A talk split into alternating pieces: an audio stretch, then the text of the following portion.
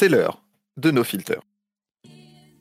No Filter est un podcast dédié à la photographie. J'y reçois des photographes, des éditeurs, des retoucheurs qui me parlent de leur pratique.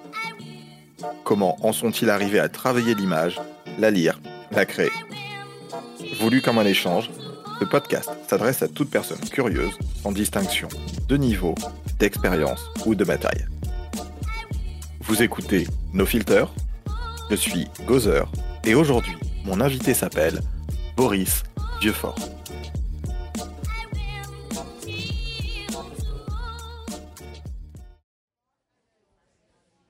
Bonjour à toutes et bonjour à tous, j'espère que vous allez bien pour ce onzième épisode qui succède du coup à la, micro-pastille 0.11 qui était là pour vous donner des nouvelles un petit peu de, de l'actualité du podcast et de comment les, les choses évoluaient pour nous. J'espère que vous allez bien, c'est le troisième épisode qu'on fait pendant le confinement. C'est le premier qui appartient au deuxième confinement.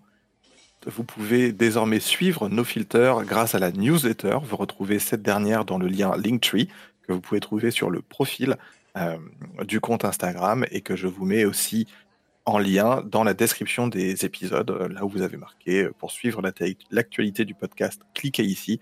Vous allez arriver sur cette arborescence qui va vous donner tous les liens propres au podcast No Filter, notamment le Smart Link euh, d'écoute et notamment la newsletter, entre autres. Bonjour Boris Vieuxfort, comment vas-tu? Très bien, et toi, Gozer? Eh bien, écoute, je suis très content de t'accueillir. On va parler, euh, toi et moi, de, de, la technologie hybride, de l'hybride en photographie. Euh, petit, petit point présentation.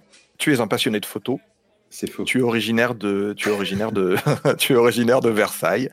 Tu rêves de faire un tour d'Europe en van? Volkswagen, ouais, Peugeot, pas de, pas de préférence? Euh, Peugeot, Kangoo, euh, peu importe. Non, peu importe. Est-ce qu'on considère les Kangoo comme des vannes? Un Kangoo peut être aménagé en van. J'en ai fait l'expérience déjà. Ta copine dit de toi que tu es un artiste. C'est aussi ce que dit ta mère d'ailleurs. Voilà, bah écoute, c'est parfait, c'est bien. On va donner complètement le ton pour, cette, pour, ce, pour ce petit épisode. Avant qu'on commence, je voudrais juste faire un point très rapidement sur la manière dont on enregistre.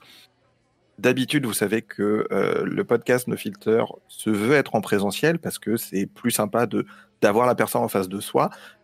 Là, comme je m'entends très bien avec Boris et qu'on a travaillé tout en mois ensemble et qu'on a eu le temps de, d'apprendre à se connaître, on le fait en distanciel via, euh, via une appli qui, nous permet de le faire et on a nos petits téléphones en mode WhatsApp. Est-ce que tu peux peut-être succinctement, rapidement, comme tu as envie de le faire en fait, me dire toi comment tu travailles, comment tu en es arrivé à, à l'hybride et peut-être me dire dans cette fin de présentation euh, ce que tu fais actuellement? Qu'est-ce que je fais moi euh, globalement euh, Donc je suis photographe euh, et je fais essentiellement du, reportage, même si, comme je le disais, je suis un petit peu passionné, je suis carrément passionné de, de photos, donc je suis un touche à tout. J'ai choisi de ne pas me limiter en fait dans ma pratique photographique, aussi bien personnelle que professionnelle. donc je suis amené aussi bien à faire de la photo culinaire que euh, de la photo purement reportage du mariage, euh, comme faire de la vidéo. Et euh, c'est un sujet, la vidéo, qui, qui, me concerne de plus en plus, on va dire, parce que ben, nécessairement maintenant, quand on est photographe, on doit aussi faire de la vidéo. C'est presque devenu une obligation, je dirais. ce qui est une bonne ou une mauvaise chose, ça dépend des photographes moi, pour ma part, ça me permet de me diversifier encore et j'apprécie justement le fait de me diversifier. Euh, donc je suis photographe, mais je suis aussi euh, formateur pour euh, une grande marque d'appareils photo et autres produits électroniques. Petit aparté en, trois secondes. on s'est rencontrés, Boris et moi, lors d'une opération commerciale, on peut dire ça comme ça, où nous présentions respectivement des des produits des, des, marques qui nous, qui nous engageaient, à savoir que moi je travaillais pour la marque Canon sur la gamme sur la gamme R5 et sur la gamme R6. Et toi, tu travaillais pour la marque Sony et tu présentais leur dernier, boîtier.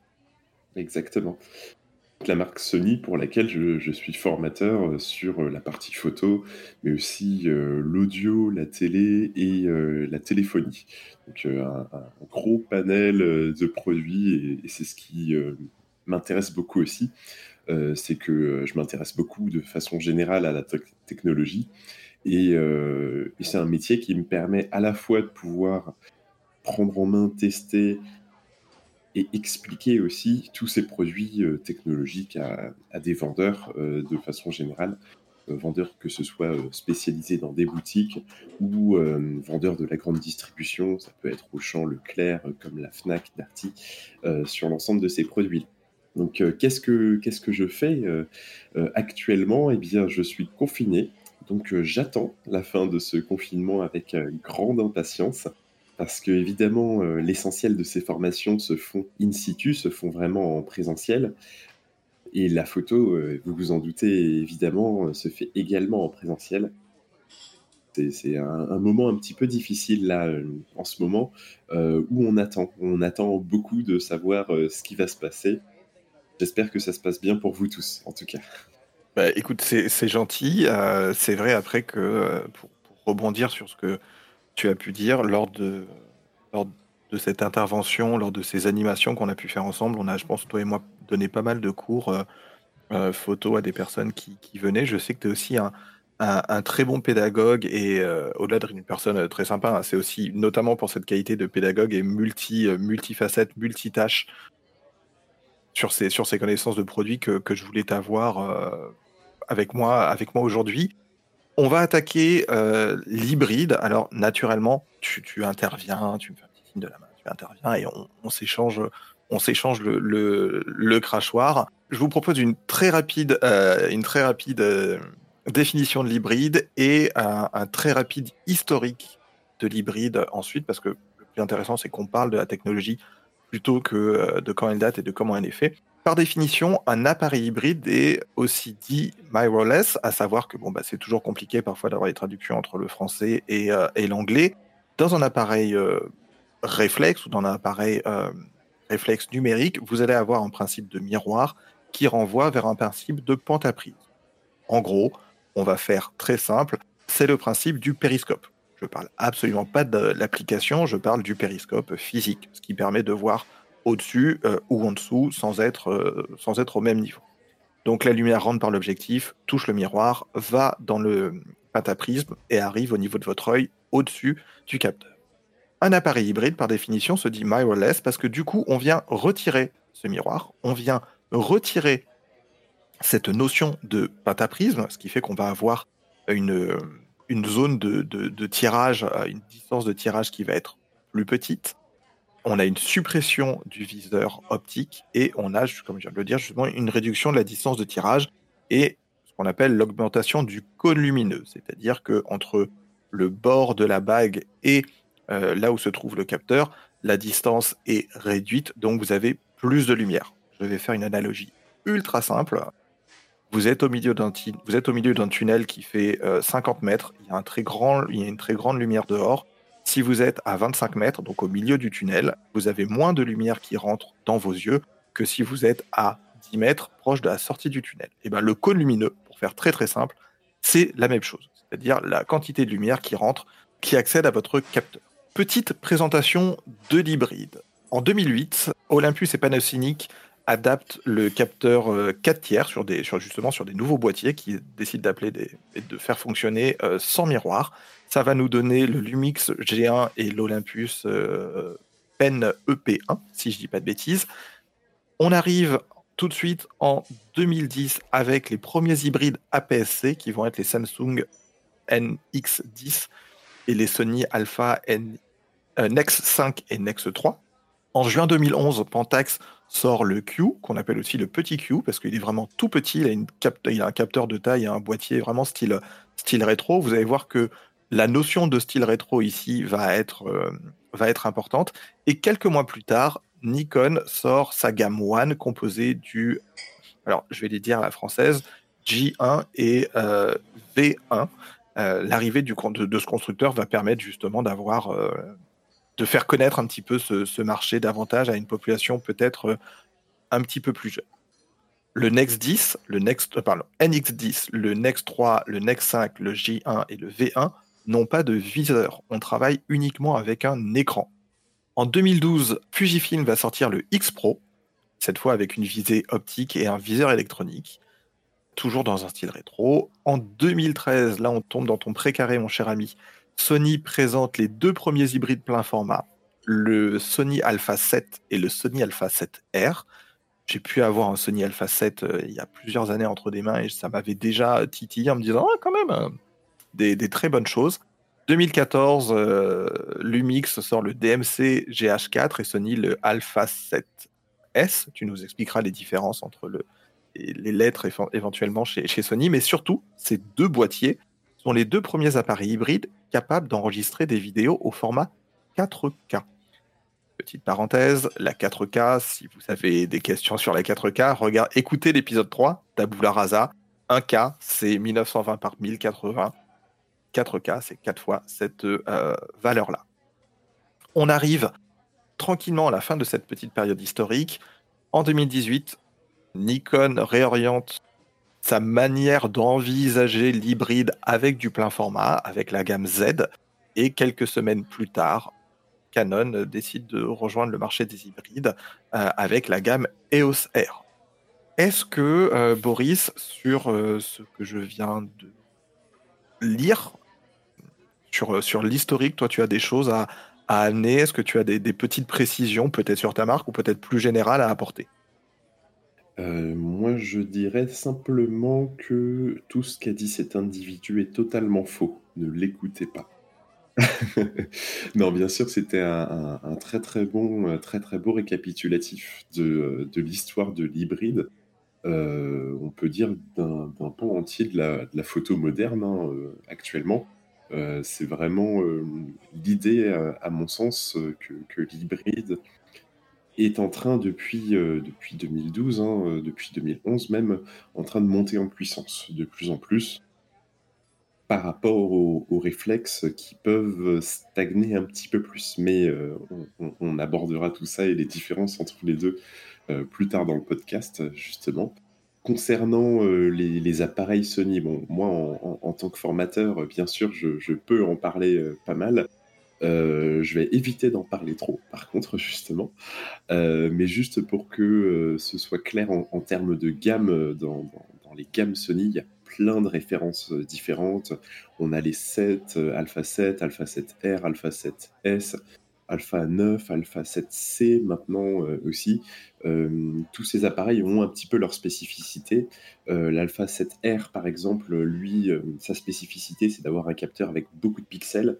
C'est 42 ou 61 millions de pixels. L'Alpha 7S, c'est d'être plutôt orienté sur la vidéo, CS comme sensibilité. C'est une montée en ISO très très importante, jusqu'à 409 000 ISO. Euh, L'Alpha 7 tout court, c'est un polyvalent. Il se situe entre les deux, justement, entre le R et le S. C'est 24 millions de pixels. Il est à l'aise en vidéo, il est à l'aise en photo. Il est premier dans rien, mais deuxième dans tout. On, dit souvent, en tout cas, je dis souvent, en tout cas quand j'en parle. Euh, le 7C, globalement, on reprend la base d'un Alpha 7 et on le met dans un tout petit boîtier, encore plus petit euh, que les autres Alpha 7. Donc c'est le C pour le compact.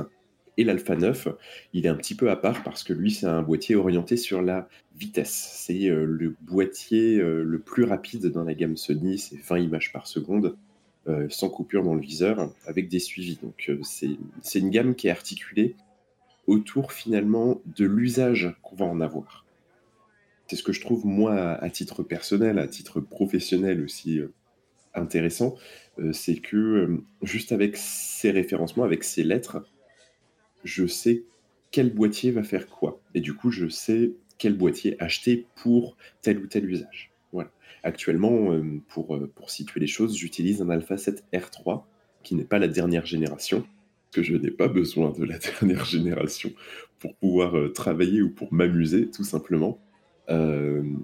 Acheter la dernière génération quand on a un appareil très ancien, c'est toujours intéressant. Quand on a la génération précédente, c'est beaucoup plus discutable. Et là, je vous laisserai seul, euh, seul juge pour savoir justement si vous en avez besoin ou pas de ces nouvelles technologies et nouvelles évolutions. Tu viens de nous expliquer la, la, gamme Sony. ce qui est très intéressant parce que ça permet de voir comment ce constructeur, pour moi, fait vraiment partie du triumvirat des constructeurs euh, qui, s'est imposé euh, sur la photographie ces dix dernières années. Comment la photographie, en fait, a déjà énormément changé ces, dix dernières années. Beaucoup de personnes, parfois, qu'on discute avec des photographes ou qu'on peut arriver en magasin, c'est n'est pas la question de la formation des, des publics, des vendeurs, des choses comme ça. Parfois, on a l'impression dans le discours que ah ben l'hybride c'est nouveau. Non, l'hybride ça a déjà 10 ans. Pas forcément revenir sur mon, sur mon cas personnel, mais j'ai la chance, euh, enfin je considère que c'est une chance, j'ai la chance d'avoir fait le premier salon de la photo pour Sony, où en face on avait les deux géants, on avait Canon, on avait Nikon, on avait un tout petit stand. Et l'année d'après, déjà, euh, Sony allait avoir un stand plus grand. Et, euh, en 10 ans, il s'est passé deux choses. C'est que Sony s'est imposé sur le monde de la photographie et a même pris le lead sur le marché de l'hybride, plus tard. Et euh, l'hybride, lui, au contraire, partait plutôt pour ce qu'on appelle du b-roll. Alors le b-roll, c'est le petit boîtier qu'on a dans sa poche qui permet soit de faire une photo alternative, soit quelque chose d'avoir de, plus léger pour pas toujours avoir son 24-36 à la main. les, premiers, les premiers appareils hybrides étaient des b-roll, ou alors des choses qui avaient des, des petits compacts, des choses comme ça. Et maintenant, on est sur du plein format et on est sur de, sur de la PSC. Concrètement, maintenant qu'on a fini cette partie un petit peu de, présentation historique et, fonctionnelle de, enfin fonctionnelle de l'hybride, justement, on va attaquer un petit peu le, le travail avec un hybride.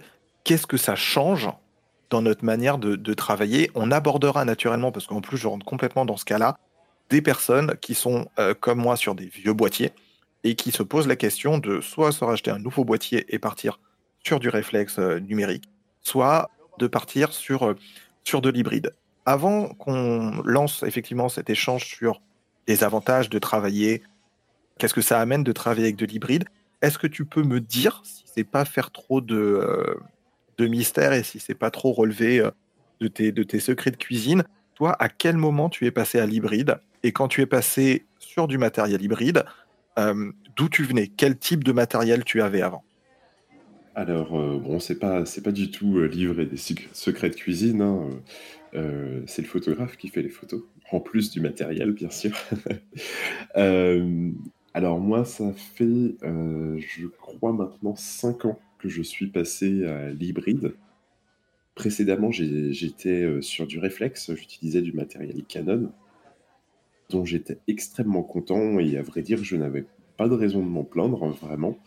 Euh, sauf que j'ai eu euh, la chance euh, de, travailler en magasin et de connaître un formateur justement chez Sony qui m'a prêté un appareil, un Alpha 7 II à l'époque, qui m'a prêté cet appareil pendant un peu plus d'une semaine. Euh, j'ai eu l'occasion du coup euh, d'essayer cet appareil. Euh, j'avais déjà moi vendeur en magasin mon a priori sur les viseurs électroniques, notamment que voilà je, n'appréciais pas du tout venant du viseur optique. Et, en fait, en, essayant cet appareil pendant cette petite semaine, je me suis rendu compte de l'intérêt que je pourrais lui trouver. Il se trouve que j'ai eu ce prêt à un moment où je voulais m'équiper d'un deuxième boîtier plus léger pour pouvoir euh, éviter de changer d'objectif euh, tout le temps lorsque j'étais en reportage. Euh, donc là, c'était vraiment l'idée d'avoir un deuxième boîtier dont je me servirais tout le temps, à chaque fois que je faisais des, des, prises de vue. Donc, ça a été très, très intéressant pour moi d'avoir justement ce prêt parce que ça m'a permis de me rendre compte que je pouvais avoir un boîtier plus petit, plus léger, mais qui conserve la même qualité d'image c'était en fait à ce moment-là un gros point d'incertitude. Le viseur, voilà, j'en ai parlé, euh, il, avait, il avait ses inconvénients pour moi. Je ne voyais pas trop d'avantages. voilà, on pouvait avoir des informations dans le viseur, est très bien, euh, mais on ne voyait pas très bien, c'était pas très clair. J'avais testé en magasin, j'étais pas trop fan. Euh, mais vraiment, sur le côté légèreté, c'était extrêmement appréciable quand on se dit que c'est plus léger, que c'est aussi qualitatif et qu'en plus on ajoute des fonctionnalités, ça m'a fait réfléchir. Ça m'a fait euh, beaucoup réfléchir sur la chose. Je trouve que j'ai pas réfléchi si longtemps que ça parce que euh, à peu près une semaine après, je me suis acheté un Alpha 7, Alpha 7 premier du nom, dont j'ai été déçu parce que j'ai testé l'Alpha 7 2 et j'ai acheté un Alpha 7. Voilà, question de budget tout simplement. j'ai été déçu, mais je l'ai revendu deux semaines plus tard pour pouvoir acheter l'Alpha 7 2. j'ai fait la concession sur le budget, je me suis dit tant pis, allez, vas-y, c'est parti. Cet appareil Alpha 7 2, je me suis rendu compte que je m'en servais beaucoup plus souvent que de mon boîtier que j'avais à l'époque, un 5D Mark III, justement pour la différence de poids. Euh, je préférais partir avec l'Alpha 7 II, avec un objectif basique, euh, plutôt que de partir avec mon 5D euh, Mark III, avec un meilleur objectif, juste parce que c'était plus léger. Ça me permettait de pouvoir l'emporter et de pas avoir mal au dos à la fin de la journée. pour info, je fais un petit peu plus d'un mètre 92. je suis grand, nous sommes dans, un monde pas vraiment adapté à ma taille, donc le mal de dos est un fléau pour moi. Donc, avoir euh, ne serait-ce que 200 grammes de différence en termes de poids, pour moi, ça fait une réelle différence à la fin de la journée. Après avoir porté l'appareil toute une journée, 200 grammes, ça fait la différence. Euh, dans mon cas, en tout cas. Donc voilà, petit à petit, en fait, je me suis mis à utiliser de plus en plus euh, mon boîtier Sony, l'Alpha 7 II, et à délaisser le 5D Mark III, jusqu'à un jour me rendre compte qu'en fait, je ne sortais plus le 5D Mark III il ne sortait plus, il restait dans le sac à la maison. Et donc, euh, je me suis euh, mis en tête et euh, j'ai compris à, ce moment-là que j'allais passer chez Sony, effectivement, et que, que j'allais arrêter le réflexe, en tout cas. Passer et rester chez Sony, ça c'était encore à déterminer, mais il se trouve qu'à l'époque, Sony était le seul acteur du marché à, à avoir créé, à faire des appareils hybrides à capteur plein format. Euh, donc les seuls à être à la fois extrêmement bons qualitativement du fait du capteur plein format et en même temps très petit et léger. Donc finalement, euh, le, choix était restreint, je dirais. Après, euh, plusieurs, plusieurs, enfin, plusieurs points que tu as, que tu as amenés et qu'on va soulever, qu'on va, qu'on va redéfinir. Comme je disais au tout début, dans cette partie d'historique, je reprends juste euh, cette phrase où je vous disais que des, il y a quatre boîtes, enfin cinq boîtiers, les tout premiers, le NX10, euh, Next 3, Next 5, G1 et V1, étaient sans viseur. On travaillait avec l'écran de l'arrière. Donc, faut imaginer un petit compact. En fait, faut imaginer ce que vous voyez, euh, ce que vous voyez quand, quand tonton, tati, ou même vous, parfois, quand vous prenez votre, votre compact ou quand quelqu'un a un compact, c'est que la personne va travailler bras tendu, ne va pas regarder par un viseur, va regarder dans un écran et va cadré avec, avec un écran. En soi, c'est pas problématique. C'est juste que en photographie, on apprend que cadrer une image se fait avec un œil. Euh, un œil directeur et euh, comme quand on veut tirer, en fait, il y a un œil qui prend le, un œil qui prend le pas sur, euh, sur, sur le reste du cerveau pour, pour, pour définir. Ces premiers boîtiers, effectivement, n'avaient pas de n'avaient pas de viseur, ça pouvait être problématique. Tout comme toi, je pense, ce qui longtemps m'a pas écarté, mais m'a freiné un petit peu euh, sur, le, sur le viseur, et d'ailleurs je salue euh, Dayan, avec qui on a souvent cette discussion, c'était la qualité du viseur. Le, le viseur, faut bien comprendre, hein, sur, un appareil, euh, sur un appareil réflexe, c'est ce que va être votre scène. Donc vous allez faire votre, vous allez faire votre cadrage, vous allez composer votre image, vous pouvez venir mettre des infos dessus, des grilles pour dire voilà, mais euh, ma règle des tiers, comment je compose mon image. Du coup, si vous arrivez sur une technologie avec un viseur qui est de qualité inférieure, c'est un petit peu compliqué en fait. Au niveau de la conception de l'image, même si vous avez votre vision photographique, au moment de vous dire bon bah là, moi je veux le faire comme ça, c'est un petit peu plus compliqué. Le, c'est, on va dire quoi, euh, 5-6 dernières années, la qualité des viseurs a drastiquement augmenté on est maintenant sur des, sur des viseurs avec des nombres de. Tu m'arrêtes si j'ai une bêtise, on parle de nombre de points pour un viseur. Oui, exactement. Voilà, on parle pas de, on parle pas de pixels pour un viseur, on parle de nombre de points. Nous sommes arrivés à des technologies sur des viseurs qui sont mais véritablement bluffantes. On a pu, toi et moi, tester différents matériels euh, ces, derniers temps. Tous les constructeurs, bien sûr, il y en a qui s'en sortent mieux que d'autres, mais on a des viseurs qui sont de, de plus en plus qualitatifs avant de revenir sur les avantages du viseur, refaire le point sur ce que tu disais entre bah, je me suis rendu compte que mon 5D Mark III est resté plus souvent dans mon sac que, euh, que, mon, que mon Sony, euh, que mon Sony 7, 7 R2. C'est ça? 7-2 tout court. 7-2 tout court, pardon. 7-2 tout court. Le poids est effectivement très important. On va juste prendre une valeur simple. Vous prenez un 5D Mark II ou un 5D Mark III. Vous rajoutez un grip en dessous avec deux batteries et au bout, vous mettez un 24-70 ou un 70-200, même avec une très bonne courroie d'une grande marque que je ne citerai pas, Peak Design. Et bien en fait, à la fin de la journée, votre dos, euh, votre dos, il vous fait mal. Et ce qui est assez fou, euh, là, on, va, on va parler du form factor en instant, c'est que le form factor des boîtiers hybrides à l'heure actuelle se rapproche beaucoup, à mon sens, alors là ça n'engage que moi, euh, se rapproche beaucoup du form factor des appareils argentiques, on va dire entre fin 70 et euh, la fin des années 80. On a des, donc avant les, vraiment les appareils tout automatiques euh, en, argentique avec, avec, des, avec des petits moteurs, des, ça devenait un petit peu plus compact.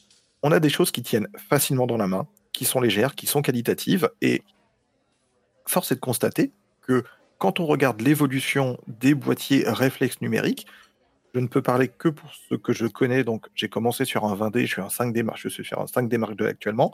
On regarde l'évolution du form factor de ces boîtiers-là. Ben, dans les gammes pro, ils n'ont fait que s'élargir, que s'agrandir et que s'alourdir aussi. Un Canon 1DX, de base, le grip est intégré. On n'est pas du tout sur le même poids. Alors forcément, naturellement, euh, j'entends déjà les personnes qui vont me dire oui, mais on euh, on fait pas la même chose avec un, DX que euh, on fait pas la même chose avec un DX qu'avec un, hybride, un hybride. Non, pas forcément. Enfin, ça, dépend. Ça reste encore à voir en fonction du, boîtier qu'on peut avoir entre les mains. Après, effectivement, sur le form factor, on est plus léger, on est plus compact, on est plus discret. On sort un petit boîtier, peut-être avec une optique pancake de son de son sac, euh, de sa poche, de son truc. C'est pas le, c'est pas la grosse artillerie euh, que je sors, euh, le gros bazooka que je sors de, de, mon sac. Mais ce que, ce que je trouve intéressant, justement par rapport à la taille et au poids des réflexes, c'est que pour certains, c'est vu comme un, un avantage. c'est lourd, c'est massif, ça tient bien en main. Il faut garder à l'esprit que les constructeurs n'ont pas grossi ces appareils pour qu'ils soient plus confortables. Ils ont grossi parce qu'il y avait de plus en plus d'électronique à l'intérieur embarqué, de plus en plus de technologie qui faisait que nécessairement les appareils devenaient plus gros.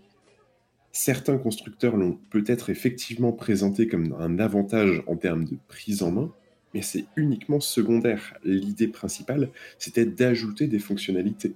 Maintenant, pourquoi est-ce que euh, des appareils hybrides plein format, donc avec le même niveau de qualité, réussissent à être plus petits? C'est justement grâce à la miniaturisation de cette électronique, de, toutes ces parties électroniques qui ont été ajoutées, la miniaturisation même de parties mécaniques, euh, l'obturateur, donc le, rideau qui va passer devant le, capteur pour capturer les images, pour euh, saisir l'instant tous ces éléments-là, mécaniques, électroniques, on arrive à les miniaturiser de plus en plus. Donc ça permet de pouvoir faire des appareils photo plus petits.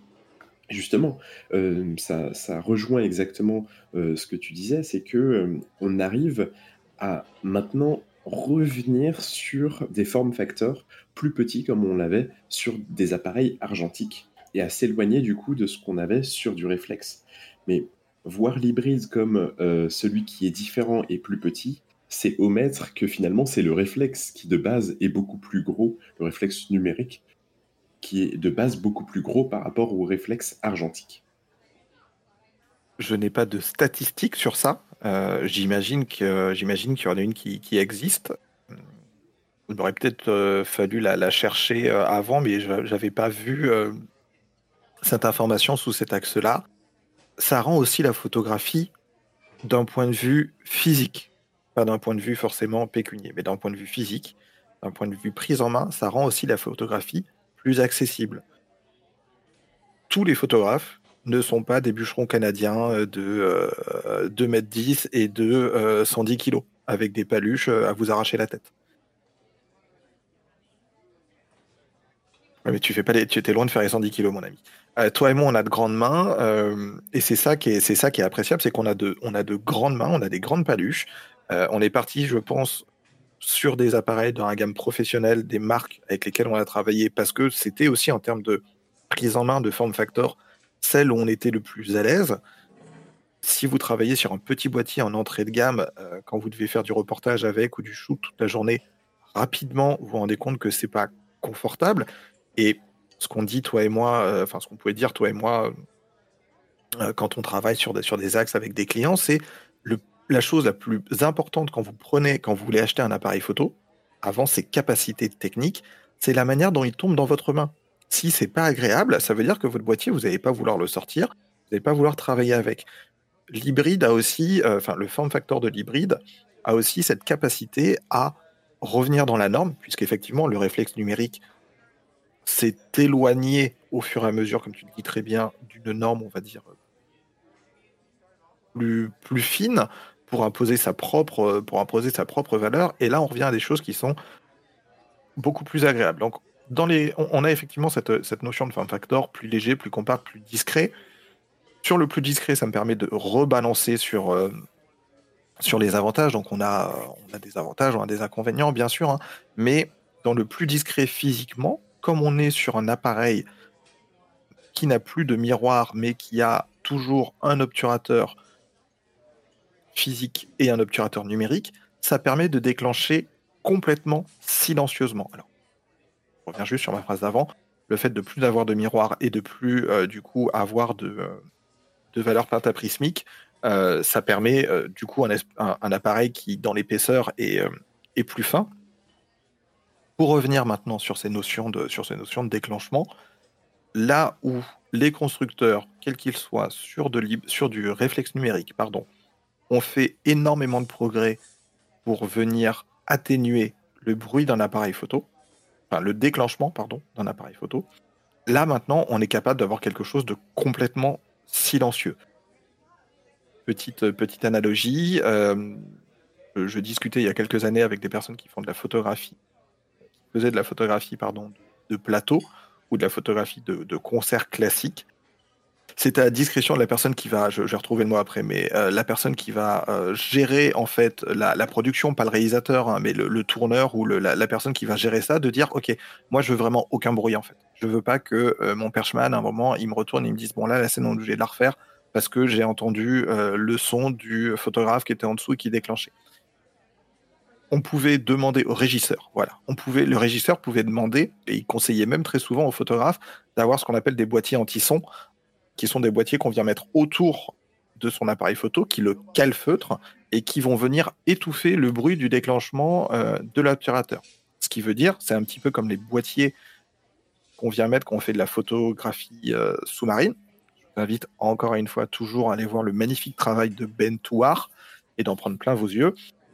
Ben Touar, quand il prend un boîtier pour aller sous l'eau, ben, vous imaginez bien qu'il a un boîtier étanche.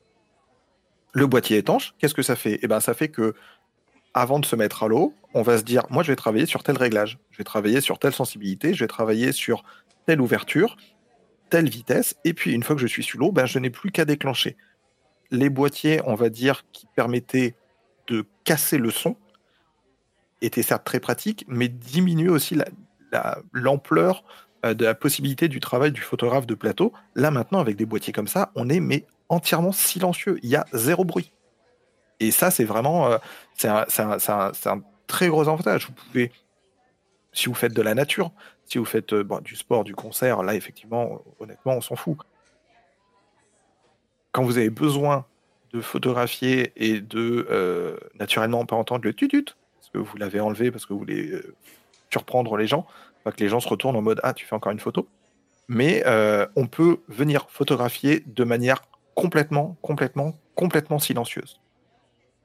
Oui, effectivement, et, euh, je rebondis euh, sur cette partie silencieuse euh, pour faire un, petit clin d'œil à un, collègue, ami, Christophe Brachet, qui est ambassadeur chez Sony, qui est photographe de plateau. Donc lui, justement, est totalement dans cette problématique-là. avant, il devait soit effectivement mettre le boîtier, son appareil, dans ce, ce caisson anti-bruit, qui pèse son poids et qui, rend les réglages extrêmement compliqués à réaliser, euh, soit il devait carrément faire rejouer la scène. Vous imaginez le, temps qui est perdu sur un tournage quand on doit refaire jouer une scène pour pouvoir juste faire des clichés, refaire des photos. Euh, donc là, l'avantage, lui, que, ça lui offre, c'est justement de pouvoir avoir euh, un boîtier totalement silencieux où du coup il peut circuler sur le plateau sans faire de bruit toujours avec sa personne, mais euh, son appareil ne fera absolument aucun bruit.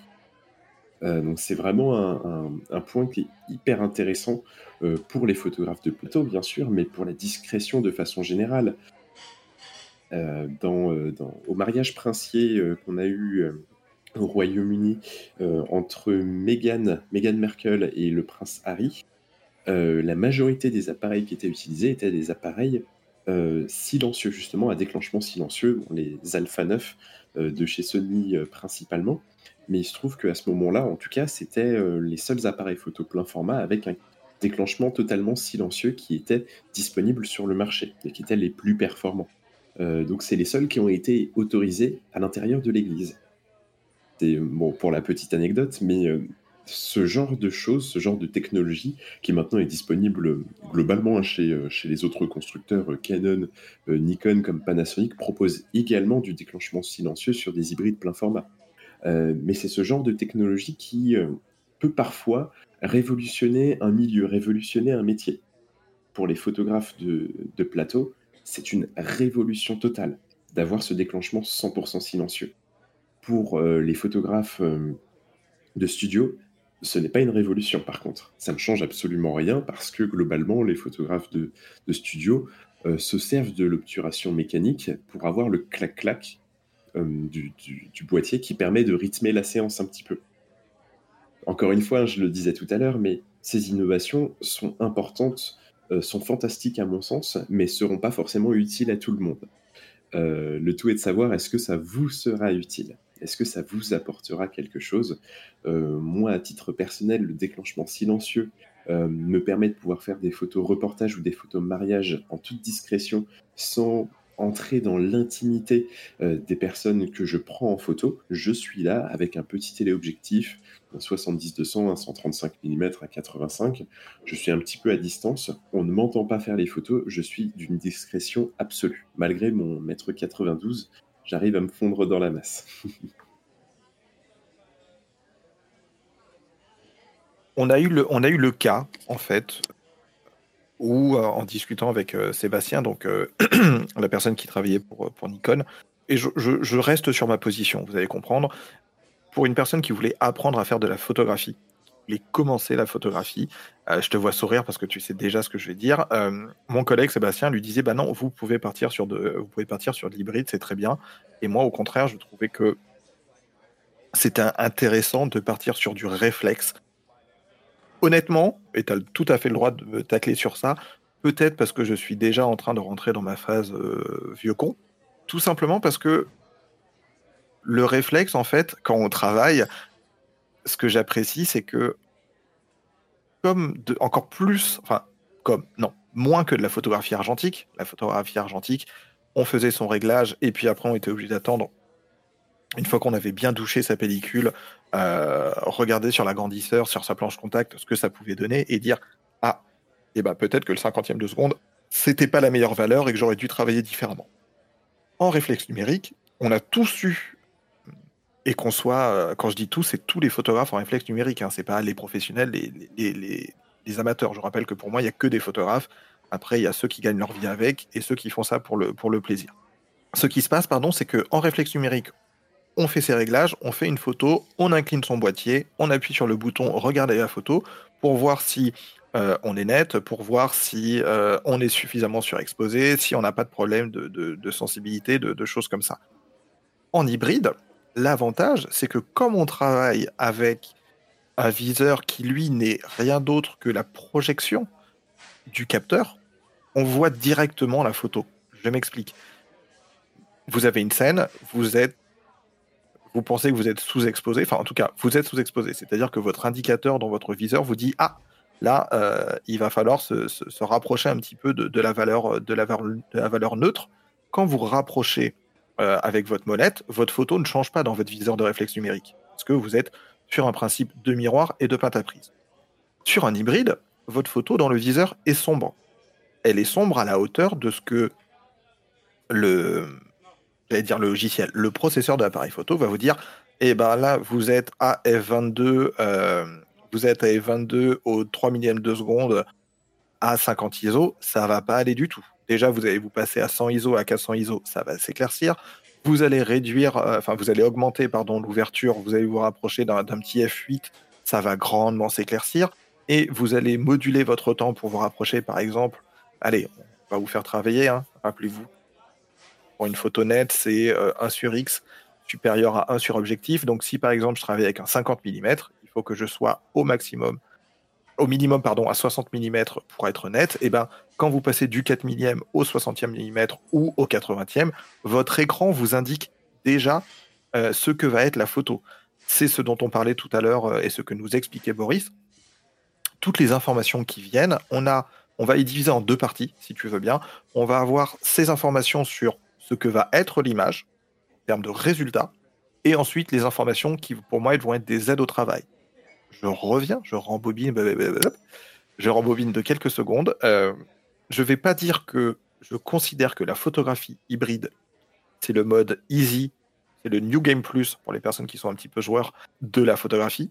Loin de là, c'est très bien, c'est parfait. Je considère, euh, je considère, à mon sens, et peut-être que je me trompe, peut-être que dans trois épisodes, je dirais, mais je suis vraiment dit n'importe quoi, que la photographie en réflexe, c'est plus intéressant parce que c'est plus dur. Alors, euh, moi, je dois avouer que je ne suis pas tout à fait d'accord avec toi. Euh, mais tu le sais bien. Hein. En fait, ce que je trouve intéressant avec l'hybride, finalement, c'est qu'on a le choix.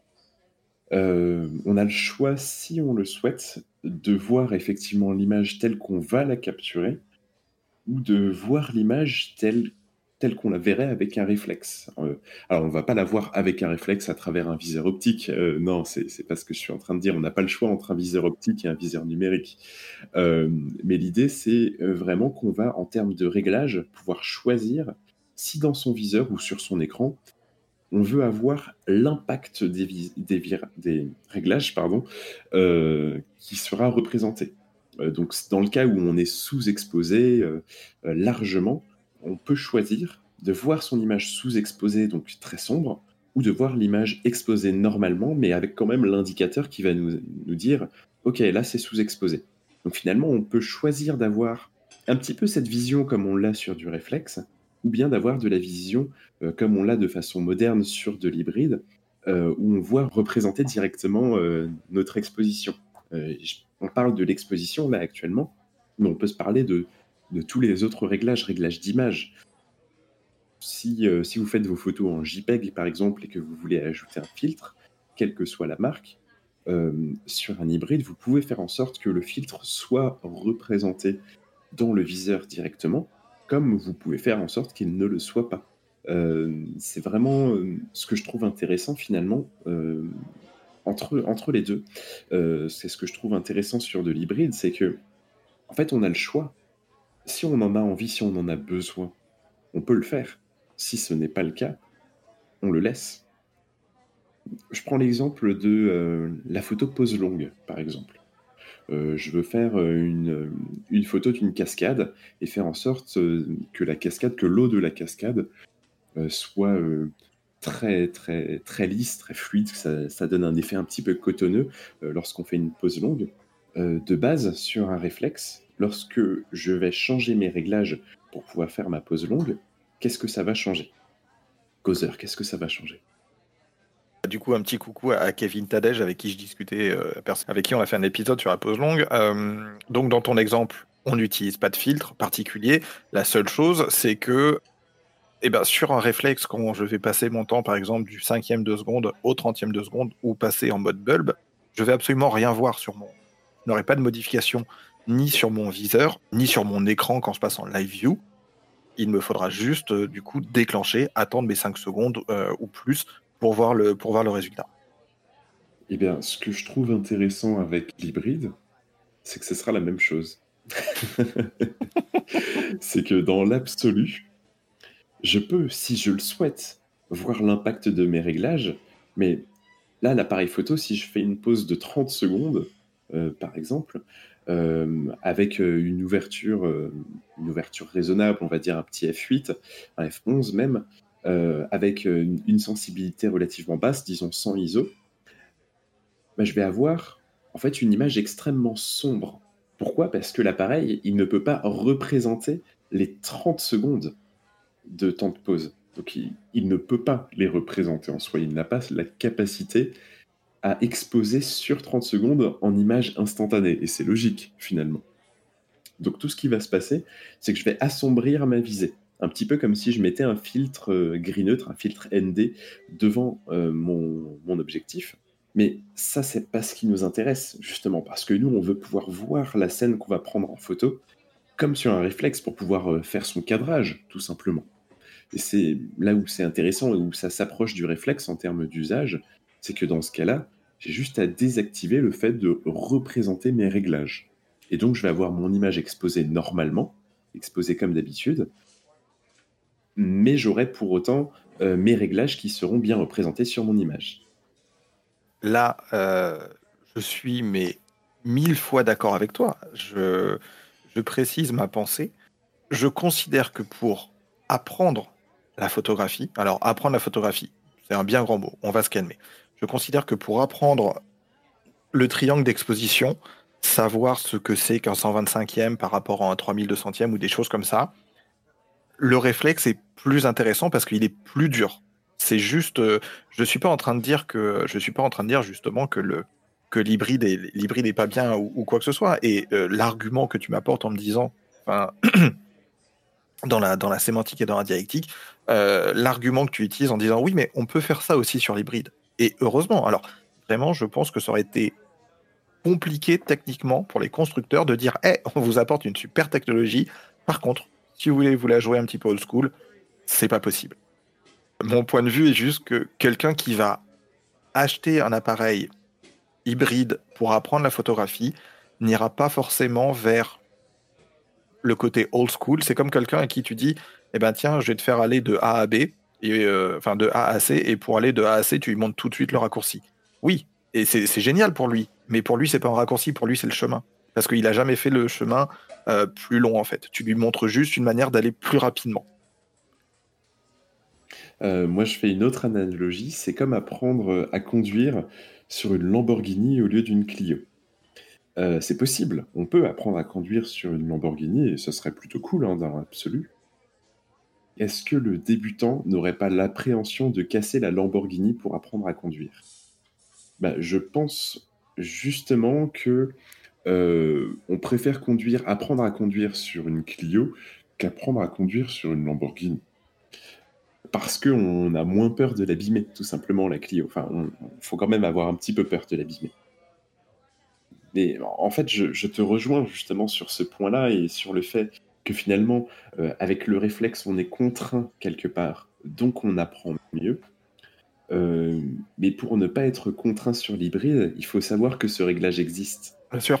Euh, donc en débutant, on ne sait pas forcément que ce réglage existe. Et du coup, de base, on va se retrouver. Alors, ça dépend des marques. Euh, là, là, je vais pas trop trop m'avancer, mais de base, on sera dans un cas ou dans l'autre. Sur certains appareils, on sera dans le cas où on aura l'image comme sur un réflexe, et sur d'autres, on sera sur une image toujours toute belle, exposée comme il faut. Là, je vais pas trop m'avancer justement au niveau des appareils photo, au niveau des différentes marques là-dessus, mais l'amateur, celui qui commence à faire de la photo, qui débute vraiment sur la photo, ne connaîtra même pas l'existence de ce réglage et du coup ne le modifiera pas. Donc si on se trouve chez Panasonic, c'est un exemple hein, abstrait, si euh, chez Panasonic, euh, de base, on a euh, cette visée comme sur un réflexe, toujours bien exposée, quels que soient les réglages que l'on fait, on apprendra tout autant sur cet appareil que sur un réflexe, finalement, tant qu'on n'a pas appris l'existence de ce réglage. Mais logiquement, si on a appris l'existence de ce réglage, c'est soit qu'on a farfouillé dans tous les menus, qu'on a lu les 60 pages de menus, testé euh, toutes les infos pour savoir justement qu'est-ce que qu'est-ce qu'il faisait quoi, soit euh, c'est qu'on a avancé suffisamment dans sa pratique pour chercher cette option. Bah, après, si on considère effectivement que quand une personne achète un appareil, elle va lire le menu avant de commencer à mettre une batterie dedans et euh, jouer avec et essayer de faire des photos, ça change, euh, ça change toute la problématique et tout le discours. Je vais justement tordre un peu le, coup à ma propre, euh, du moins ma propre réflexion de il y a, il y a cinq minutes hein, pour que vous compreniez bien ma position. Très souvent, quand, euh, quand on donne des cours de photo ou quand je discute photo avec des amis lors d'une lors d'une sortie, euh, moi j'aime bien travailler en RAW parce que RAW c'est un format de travail, euh, le JPEG est un format de diffusion et donc à un moment dans la sortie, on parle ah bah tu travailles avec quel format? Bah, moi je travaille avec format RAW, ok. Ça m'arrive dans mon, dans appareil, quand même un petit peu vieux, on va pas se le cacher, de demander à avoir un filtre. Donc ça veut dire quoi? Ça veut dire que quand je regarde la prévisualisation de, ma photo sur mon écran, si j'utilise un filtre noir et blanc, ma photo apparaît en noir et blanc. Sauf que moi, je sais que comme c'est du fichier RAW, quand je vais la développer, justement, elle sera brute, elle sera tout à fait, euh, tout à fait normale et je pourrai la travailler comme je veux. Et il y a toujours cet échange avec la, la personne qui, une des personnes qui m'accompagne en me disant, mais pas, euh, tu m'as dit que c'était un fichier brut qui était inaltérable et tu m'as parlé du, négatif et là tu me le montres en, noir et blanc. Oui, parce que ça me permet de, voir comment je veux travailler ma, ma masse graphique de noir et blanc par rapport à mon image. Là où l'hybride est génial sur ça, c'est que du coup on voit directement au viseur et on n'a pas à se dire ah bah attends bouge pas, je vais manger, euh, je vais arrêter mon shoot pour regarder ma prévisualisation, pour voir si je suis comment se comporte ma masse graphique en noir et blanc, est-ce que je suis suffisamment surexposé, enfin est-ce que si je veux faire du low key ou du high key ou juste travailler euh, normal, voir comment je fais? Ça c'est un énorme avantage euh, pour des une utilisation qui est euh, on va dire je vais pas dire plus avancée parce que ça veut rien dire, mais pour des personnes qui ont déjà une petite expérience de la photographie, l'hybride, c'est fabuleux. On, va aborder là les, les avantages qu'il y a, qu'on parle du focus, du, du focus picking ou de tout ce qu'on a commencé à aborder avec la personnalisation sur un 5D Mark II. Je- tu me diras si je dis une bêtise ou pas par rapport au 5D Mark III. Sur un 5D Mark II, si je veux changer mon verre de visée, si je veux avoir euh, ma règle des tiers dans mon verre de visée, enfin, à mon, dans mon viseur, je dois changer mon verre de visée. Canon a déjà changé ça et d'autres marques ont déjà changé ça sur des, sur des appareils euh, plus, plus récents. Mais là, si je veux faire apparaître la. J'allais dire presque, c'est un, exemple parce que je pense pas que ce soit possible, mais si je voulais faire apparaître la, spirale de Fibonacci dans mon cadrage pour avoir euh, la proportion divine au moment du cadrage, je pourrais. Il me suffit d'aller dans mes menus, de changer une option et de dire Ok, je veux travailler avec quoi? Je veux travailler avec quelle règle des tiers, quelle valeur? Et, et c'est là où effectivement l'hybride va être formidable pour, euh, pour la personnalisation et pour, euh, pour ses avantages. Mais euh, à mon sens, au niveau des, euh, des avantages justement euh, qu'on va avoir sur un hybride, c'est vrai qu'on a parlé pas mal de la, la compacité. Et là, tu as utilisé un, un terme qui me plaît beaucoup, moi, c'est la personnalisation. C'est un petit peu ce qu'on est en train de, de développer implicitement, mais c'est le fait de pouvoir personnaliser potentiellement toutes les touches, quasiment toutes les touches de faire en sorte que euh, le déclencheur puisse servir euh, à l'enregistrement euh, vidéo quand on est en mode vidéo, de faire en sorte que un bouton qui n'est pas particulièrement un bouton à personnaliser puisse être quand même personnalisé, qu'on puisse changer sa fonction. C'est le cas sur quasiment même l'ensemble des, des boîtiers hybrides plein format et après sur les APS-C ça dépend un petit peu plus. Mais de façon générale, ce qui caractérise, euh, l'hybride, ça va être beaucoup aussi la personnalisation, le fait de pouvoir s'approprier les réglages de l'appareil photo. Une fois qu'on maîtrise les réglages de sa photo, et là je m'adresse peut-être un petit peu moins euh, justement à un débutant, mais plutôt quelqu'un d'averti qui fait de la photo, on sait quels réglages on va utiliser régulièrement. Et là, l'intérêt euh, justement de cette personnalisation, c'est de pouvoir directement sur une touche attribuer un réglage qu'on va utiliser régulièrement, qu'on va utiliser très souvent. Euh, c'est la possibilité, et là c'était déjà le cas sur les réflexes, mais d'avoir des menus personnalisés, d'avoir un, onglet, euh, par exemple dans le grand menu, un onglet Mon menu, euh, qu'on peut personnaliser. C'était déjà le cas sur, sur les derniers, réflexes que moi j'avais utilisés. C'est vraiment cette capacité, je trouve, à pouvoir faire ce qu'on veut avec son appareil photo. Euh, moi, ça m'a permis, à titre personnel, de pouvoir faire une transition de Canon à Sony de façon extrêmement simple. Parce que j'avais mes habitudes, ancrées, ma, mémoire musculaire euh, sur euh, mon, boîtier Canon. Mais vu que je changeais de marque, forcément, je n'avais pas les mêmes repères. Et de base, le boîtier n'est pas du tout paramétré, le boîtier Sony n'était pas du tout paramétré comme le Canon. Et c'est logique, c'est normal, c'est une marque différente. Donc il faut prendre de nouvelles habitudes. Mais au niveau de la mémoire musculaire, moi, ce que j'ai trouvé intéressant, c'est que euh, sur mon, boîtier à l'époque Alpha 7 II, euh, j'avais deux touches qui étaient présentes sur le dessus, une touche C1 et une touche C2, des touches custom personnalisables justement, qui me rappelaient, moi, euh, la fonction drive, donc pour pouvoir changer le type de mise au point, mise au point simple, mise au point continue, pour, euh, pour l'autofocus, tout simplement. Donc j'ai pu attribuer un de ces deux boutons sur mon Sony à cette même fonction que j'avais sur mon boîtier Canon, qui était exactement au même endroit.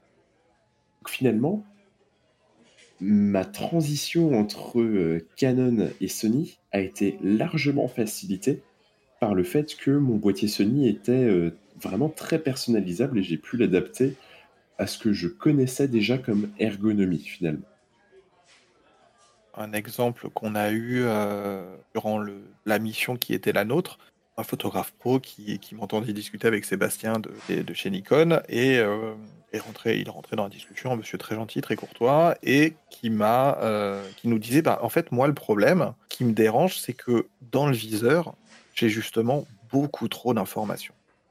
Et je prends, alors, je fais une micro aparté. Quand je dis photographe pro, c'est bien ce que j'ai dit tout à l'heure en disant sur les photographes, tout ça. Là, je parle d'une personne qui travaille avec du moyen format, avec des, boîtiers qui sont vraiment spécifiques à du studio, qui de base euh, vont faire du 50 millions de pixels, ont une manière de fonctionner vraiment spécifique. Et lui me dit, bah en fait, c'est génial, mais ce qui m'embête, le résultat est génial, mais ce qui m'embête et ce qui fait que je n'arriverai pas à passer à, ça, c'est tout simplement euh, le fait que dans mon viseur, même s'il est de qualité, j'ai beaucoup trop d'informations. Moi, ce que je veux, c'est un appareil photo qui est simple. Je veux pas une borne d'arcade, je veux pas la foire du trône, quoi. Euh, et ça me, dérange. Et on lui a montré comment on pouvait effectivement, bien qu'entre les bornes d'arcade et la foire du trône, euh, j'ai un certain, j'ai une certaine affection pour, pour les premières et pas pour la seconde. Hein. On lui a montré qu'on pouvait tout à fait avoir, grâce effectivement à ce que tu disais, le menu personnalisation, un viseur qui reprenait stricto sensu ce qu'on avait sur du réflexe, euh, sur du réflexe numérique, euh, sur du réflexe argentique ou du moyen format, à savoir ma sensibilité, mon, information pour me dire si je suis ex, euh, enfin pour me dire si je suis sur ex ou ex, mon diaphragme et à côté de ça mon indicateur de rafale pour me dire bah là je peux déclencher ou pas. Alors naturellement on peut venir mettre énormément d'informations. On va parler après du focus picking qui là aussi quand on vise à l'écran c'est génial, ou même au viseur, c'est quelque chose. Moi, j'ai la première fois que je l'ai vu, j'étais ah ah oui, quand même, oui. Bah justement, c'était sur le c'était sur le Sony, je me suis vraiment amusé avec, et puis après sur naturellement sur le matériel Canon, j'étais ah ah ouais, ça change. Tout un tas de photos pour justement pour la photographie de studio, des choses comme ça, ça change énormément et ça facilite euh, grandement la chose.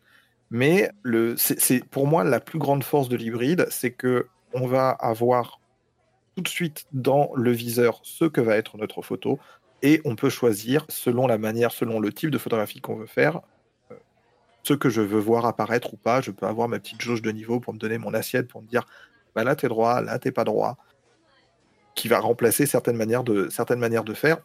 on va, avant d'attaquer les, avant d'attaquer peut-être euh, des inconvénients, ce qu'on peut considérer comme des inconvénients, on a vu le déclenchement silencieux, silencieux pardon, on a vu la compacité, la personnalisation, le focus picking, est-ce que tu peux m'expliquer euh, est-ce que tu peux m'expliquer ce que c'est que le focus picking euh, alors c'est l'idée tout simplement de pouvoir euh, avoir une assistance à la mise au point. Focus picking en, définition, qu'est-ce que c'est? C'est le fait de pouvoir mettre en surbrillance sur son appareil photo, sur l'écran ou dans le viseur, avec, avec un, jeu de couleurs en général, mettre en surbrillance la zone précise où on est net. C'est-à-dire que j'utilise mon objectif en mise au point manuel, je tourne la bague, je veux avoir la netteté à 20 cm, bah, en tournant ma bague au fur et à mesure, je vais avoir toutes les zones qui sont nettes qui vont être colorées. ça peut être en blanc, en jaune, en rouge, en vert, ça dépend des marques. Mais ce qui est très intéressant là-dessus, c'est que je vais savoir avec précision où se trouve ma zone de netteté et je vais pouvoir euh, du coup faire une mise au point manuelle de façon extrêmement simple. Euh, le focus picking, à mon sens, quand on fait de la mise au point manuelle sur ces appareils-là, c'est essentiel. Euh, faire la mise au point avec un objectif à très grande ouverture, du 1,2, du 1,4, c'est extrêmement compliqué à l'œil, quoi qu'il arrive. Euh, d'autant plus quand on se parle de 85 mm, de 135 mm, de 100 mm. Le très bon objectif chez, euh, chez Sigma, le 105 mm, qui, est un objectif fantastique à portrait avec une ouverture à 1,4. Euh, c'est démentiel. 105 mm avec une ouverture à 1,4, on a une zone de mise au point qui est extrêmement courte. Une aide comme le focus picking permet justement de savoir exactement où se trouve cette zone de netteté et pouvoir la placer du coup avec énormément de précision. C'est un outil à mon sens qui est indispensable. En réflexe numérique, ça existait, mais uniquement en visée sur écran et du coup beaucoup moins pratique. Quand on est en reportage, par exemple, et qu'on on veut faire ces photos euh, toujours au viseur, on n'a pas du focus picking sur du réflexe, alors qu'on l'aura effectivement sur de l'hybride. Euh, à mon sens, une fonction qui est, euh, qui est parallèle et connexe au focus picking, qui est une autre aide à la mise au point, c'est euh, les loupes. Vous avez sur la plupart des appareils aussi la possibilité d'avoir une loupe, de pouvoir grossir un endroit de votre image pendant que vous êtes en train de faire la mise au point. Particulièrement sur les appareils Sony que moi je, connais et maîtrise, quand vous avez activé justement ce, mode particulièrement, vous avez juste à tourner la bague de mise au point et à partir du moment où l'appareil détecte que vous avez tourné la bague, automatiquement il grossit votre image. Euh, ça peut être du x4, du x12 euh, en fonction de ce que vous préférez, mais ça me permet de pouvoir avoir du coup un énorme gros plan sur une zone très petite et du coup de pouvoir affiner ma mise au point alors je dirais presque au millimètre près, mais ça dépend de l'objectif utilisé. Mais euh, au centimètre près, de façon générale, c'est extrêmement pratique et je trouve que c'est euh, assez, euh, assez complémentaire par rapport au Alors, une, une question pour continuer et rebondir sur le, sur le focus picking. Je la remets juste dans le contexte. je ne vais pas vous refaire l'épisode 3 en intégralité, mais vous savez que la netteté ne se fait pas uniquement là où je décide, moi, de mettre ma netteté. Je vais avoir un tiers devant, deux tiers derrière, et ma profondeur de champ aussi, elle, va se modifier bien naturellement. Là, on continue à enfoncer des portes ouvertes en fonction de mon diaphragme. Le focus picking prend compte ces valeurs? Alors, en fonction de l'ouverture à laquelle on sera, par exemple, la sensibilité de ce focus picking, on pourrait dire que oui, on pourrait dire que non. Si justement on le définit euh, sur une valeur extrêmement faible de netteté, si j'ai une ouverture à, F8, par exemple, je fais la mise au point euh, à 2 mètres, à F8, on peut considérer que globalement, quel que soit l'objectif standard, hein, je ne parle pas de très gros téléobjectif comme un 600 mm, mais on peut considérer qu'à 2 mètres, quasiment tout derrière sera net. Euh, là, on va pouvoir jouer justement sur la sensibilité de ce focus picking. On va pouvoir faire en sorte que une zone moyennement nette soit détectée comme nette, ou on va pouvoir faire en sorte qu'une zone moyennement nette ne soit pas du tout détecté comme net. Euh, ça dépend de chaque marque. Là, le, fonctionnement précis, le niveau de focus picking dépend vraiment de chaque marque. Euh, chacun fait un petit peu à sa sauce. Euh, mais l'idée, c'est d'avoir plusieurs, plusieurs paliers justement de focus picking. Parce qu'avoir toute son image avec des points rouges partout, c'est extrêmement désagréable, si tout est net comme le fait euh, d'avoir juste deux points euh, rouges sur son image pour déterminer sa mise au point peut être extrêmement compliqué. Euh, chez Sony, globalement, vous avez trois niveaux. le niveau très élevé qui a tendance à justement prendre en compte les zones moyennement nettes, le niveau très faible qui va totalement les éliminer et garder uniquement les zones qui seront totalement extrêmement net et vous avez l'intermédiaire entre les deux euh, qui à mon sens est euh, le, plus, euh, le plus juste qui va prendre en compte la zone parfaitement nette et un tout petit peu de la zone qui sera légèrement flou, je dirais, mais où on pourrait, on pourrait se dire que bon, ça va que ce soit, que ce soit détecté comme net. C'est vraiment la, la, particularité de ces appareils-là et la particularité aussi de ce focus picking. On parle depuis tout à l'heure des, avantages du form factor matériel hybride. Naturellement, il y a des, inconvénients comme tout, c'est comme toute pièce de monnaie, hein, vous avez un côté pile, vous avez un côté face. On va, passer rap, rapidement, on va en parler. Le but est pas de, euh, vous le savez, descendre une marque par rapport à une autre. C'est vraiment le concept général de l'hybride et euh, ce qu'on voit et ce qu'on a euh, déterminé dans la préparation avec mon invité comme étant inconvénients ou non, sont des choses qui sont comment dire, ce sont pas des, ce sont pas des choses qui vont vous empêcher de passer à l'achat ou autre. Euh, c'est des choses qui sont propres à cette technologie, comme il y a des choses qui étaient des inconvénients propres au réflexe numérique, et que euh, on avait le même débat quand on est passé de l'argentique, de l'analogique au numérique. On est sur, et vous allez voir que à chaque fois, un avantage bah, derrière vient amener quelque chose qui peut être vu comme un, comme un, comme peut-être comme un inconvénient. On va partir peut-être de celui qui pour moi est peut-être le plus évident, qui est la perte du viseur optique. Euh, j'ai été très très long à convaincre de l'utilisation du viseur numérique au détriment du viseur optique. Je remets juste ça dans le contexte. Le premier vrai 24-36 hybride que j'ai eu entre les mains, ça remonte maintenant à 3 ans de ça, si je dis pas de bêtises. Et c'était un boîtier qui commençait déjà à être un petit peu vieux. C'était un Sony Alpha 7, premier du nom. Et déjà, je trouvais que le réflexe, euh, enfin le réflexe, pardon, je trouvais que déjà que le viseur euh, numérique était, je le remets dans le contexte, par rapport à ce que j'avais pu voir, euh, par rapport à ce que j'avais pu voir avant. Il y a des personnes qui vont dire non, moi je ne veux travailler qu'avec un viseur optique parce que c'est lumineux, parce que j'ai appris à travailler avec, parce que comme tu le disais, j'ai ma mémoire musculaire, j'ai ma, on peut dire ça comme ça, j'ai ma mémoire musculaire intellectuelle pour pas dire habitude et j'ai envie de travailler comme ça. Force est de constater que actuellement, enfin tu vas me donner ton avis sur la chose, mais force est de constater que quand même là, maintenant, de manière générale, sans forcément aller sur du haut de gamme, on est à une qualité de viseur numérique où en étant de bonne foi, c'est compliqué de dire que c'est mauvais.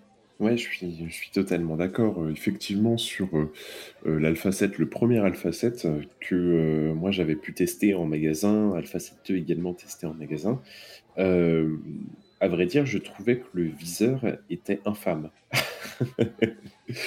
Euh, moi, ayant l'habitude justement du viseur optique, j'ai comme toi été très difficile à convaincre. Mais en fait, il a juste fallu que je m'en serve vraiment.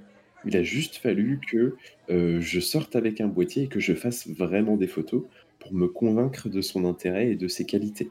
Après, on se parle d'Alpha 7, d'Alpha 7 2, donc c'est des appareils qui maintenant sont assez anciens, et justement, comme tu le disais très bien, tous ces viseurs, ces technologies se sont énormément améliorées. Euh, on arrive maintenant au maximum à, des boîtiers qui ont des viseurs à 9, 9 millions de points. 9 millions de points, c'est phénoménal et ça donne l'impression d'avoir un viseur optique. Euh, c'est vraiment ce qui est fou, c'est qu'on arrive à avoir un niveau de détail tellement impressionnant qu'on peut se poser la question. Alors bien sûr, si on ne se rendait pas compte que c'était un écran quand même, hein, on se poserait la question, mais est-ce que c'est un viseur numérique ou est-ce que c'est un viseur optique? Tant la quantité de détails est phénoménale à l'intérieur de ces viseurs. Donc effectivement, il n'y a plus, à mon sens, vraiment de contraintes de ce côté-ci. Euh, bien sûr, il y a des différences entre euh, les différents appareils, entre les gammes, entre les marques. Oui, maintenant on est capable de, faire des, viseurs euh, qui sont extrêmement bons en, termes de qualité au point qu'on est, on, se demande pas encore. Alors pas encore si c'est un viseur numérique ou si c'est un viseur optique, mais la question se pose de plus en plus et je pense à l'avenir se posera de plus en plus. Après, qu'est-ce qui fait vraiment un bon viseur? C'est déjà un viseur qui a beaucoup de points parce que plus il y a de points sur un viseur, plus on arrive à avoir de la précision. En fait, plus il y a de points, plus les points sont petits et du coup, au moins on voit chaque point individuellement. Donc finalement, euh, c'est un petit peu comme du Full HD et du 4K. Euh, sur du 4K, on a plus de détails, donc ça paraît plus réel. Sur du 8K, on a encore plus de détails, donc ça paraît encore plus réel. C'est exactement pareil pour le viseur. Donc il y a le nombre de points qui va faire la différence. Il y a aussi la luminosité et les contrastes de ce viseur. De façon générale, euh, les très bons viseurs sont des viseurs qui sont OLED. Euh, le OLED, c'est une technologie d'écran qui permet d'avoir des noirs absolus, des noirs euh, absolument parfaits, parce que chaque pixel gère sa propre lumière, et ça permet du coup, si on ne veut pas avoir de lumière à un endroit, d'éteindre purement et simplement le pixel, ça fait un noir pur. donc c'est une technologie qui permet d'avoir, en fait, dans l'absolu, des contrastes infinis, parce que du coup, on a un noir qui est tellement sombre, qui est infiniment sombre, euh, on a du coup des contrastes qui sont, euh, on peut dire, quasiment infinis. Plus pour, euh, pour, aller, dans ton sens hein, de ceux que j'avais pu, tester, et, tu m'arrêtes du coup si tu n'es pas d'accord, j'ai l'impression que la progression technique, elle s'est faite bien sûr sur le nombre de points qu'on a pu accorder aux viseurs. il y a quelques années, tu avais des viseurs qui étaient à 4 millions, 5 millions de points. Tu peux encore en trouver des 4 millions, des 5 millions de points en fonction du, boîtier, de la technologie. Hein. Là, naturellement, dans le podcast, on essaye de, parler plus des hybrides réflexes. Après, l'hybride, comme on l'a vu depuis le début, et, heureusement, ce n'est pas que du réflexe. Mais j'ai l'impression que le, la grande marge de progression, si je puis dire comme ça, c'est faite justement sur, je vais finir cette phrase de tout à l'heure, pas tant sur le nombre de points que sur la capacité à gérer du contraste, perdre des effets de balayage qu'on pouvait avoir à l'œil nu, où on avait vraiment la sensation d'être sur un écran et comme face, fait, tu as très bien dit, comme sur une télé, en termes de, résultats, se dire, ouais, c'est un petit peu plat, euh, c'est un petit peu pâteux, c'est un petit peu terne, et ce qui, dans le cadre de la composition d'une image à l'œil, au cadrage, vient tout de suite choquer et du coup vient tout de suite sortir de sa photo et de sa prise de vue.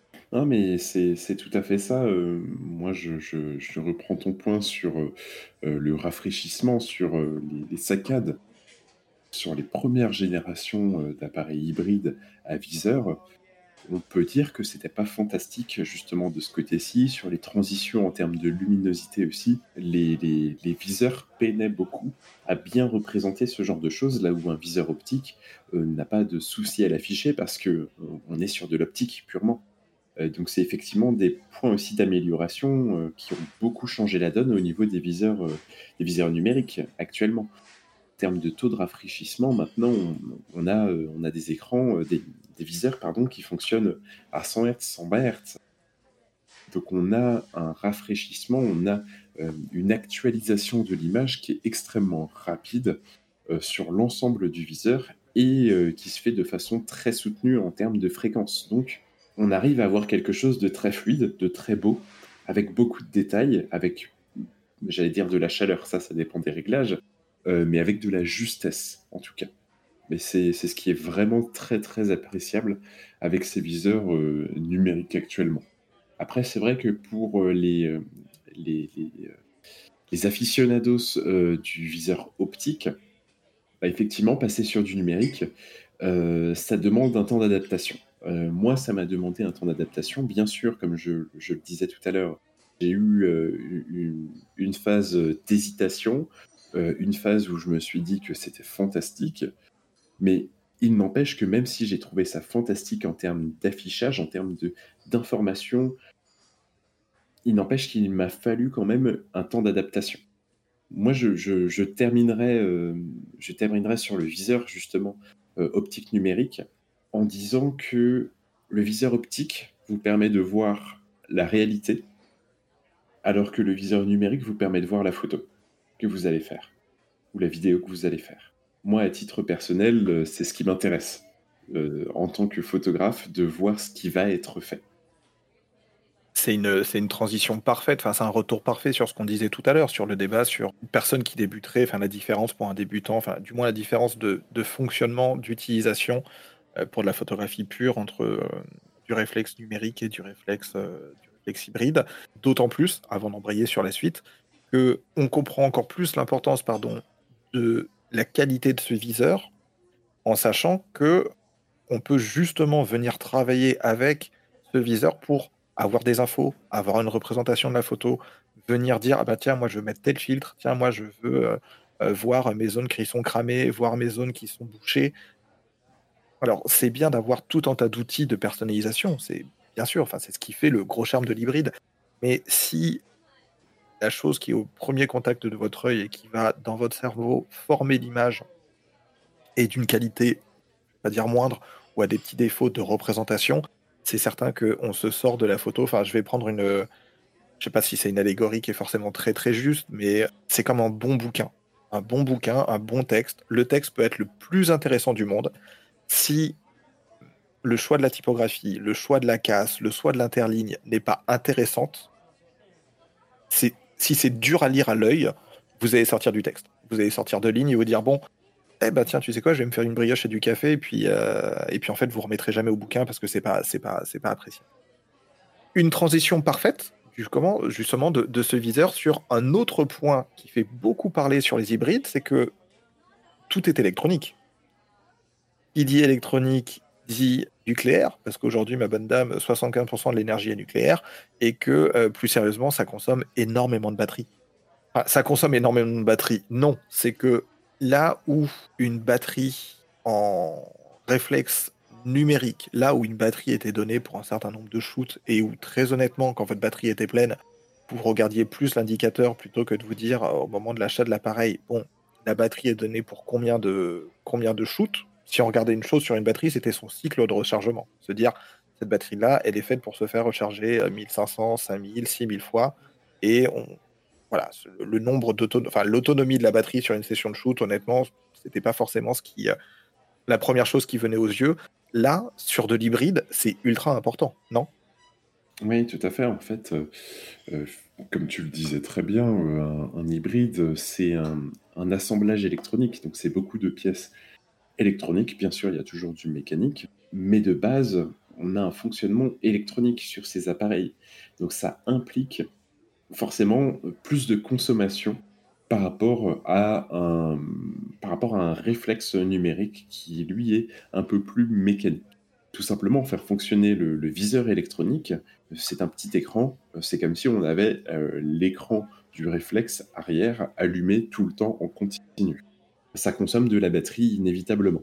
Euh, donc oui, euh, c'est un point qui est à mon sens extrêmement important euh, lorsqu'on achète un hybride, lorsqu'on veut acheter un hybride, de voir l'autonomie de, de, ces batteries.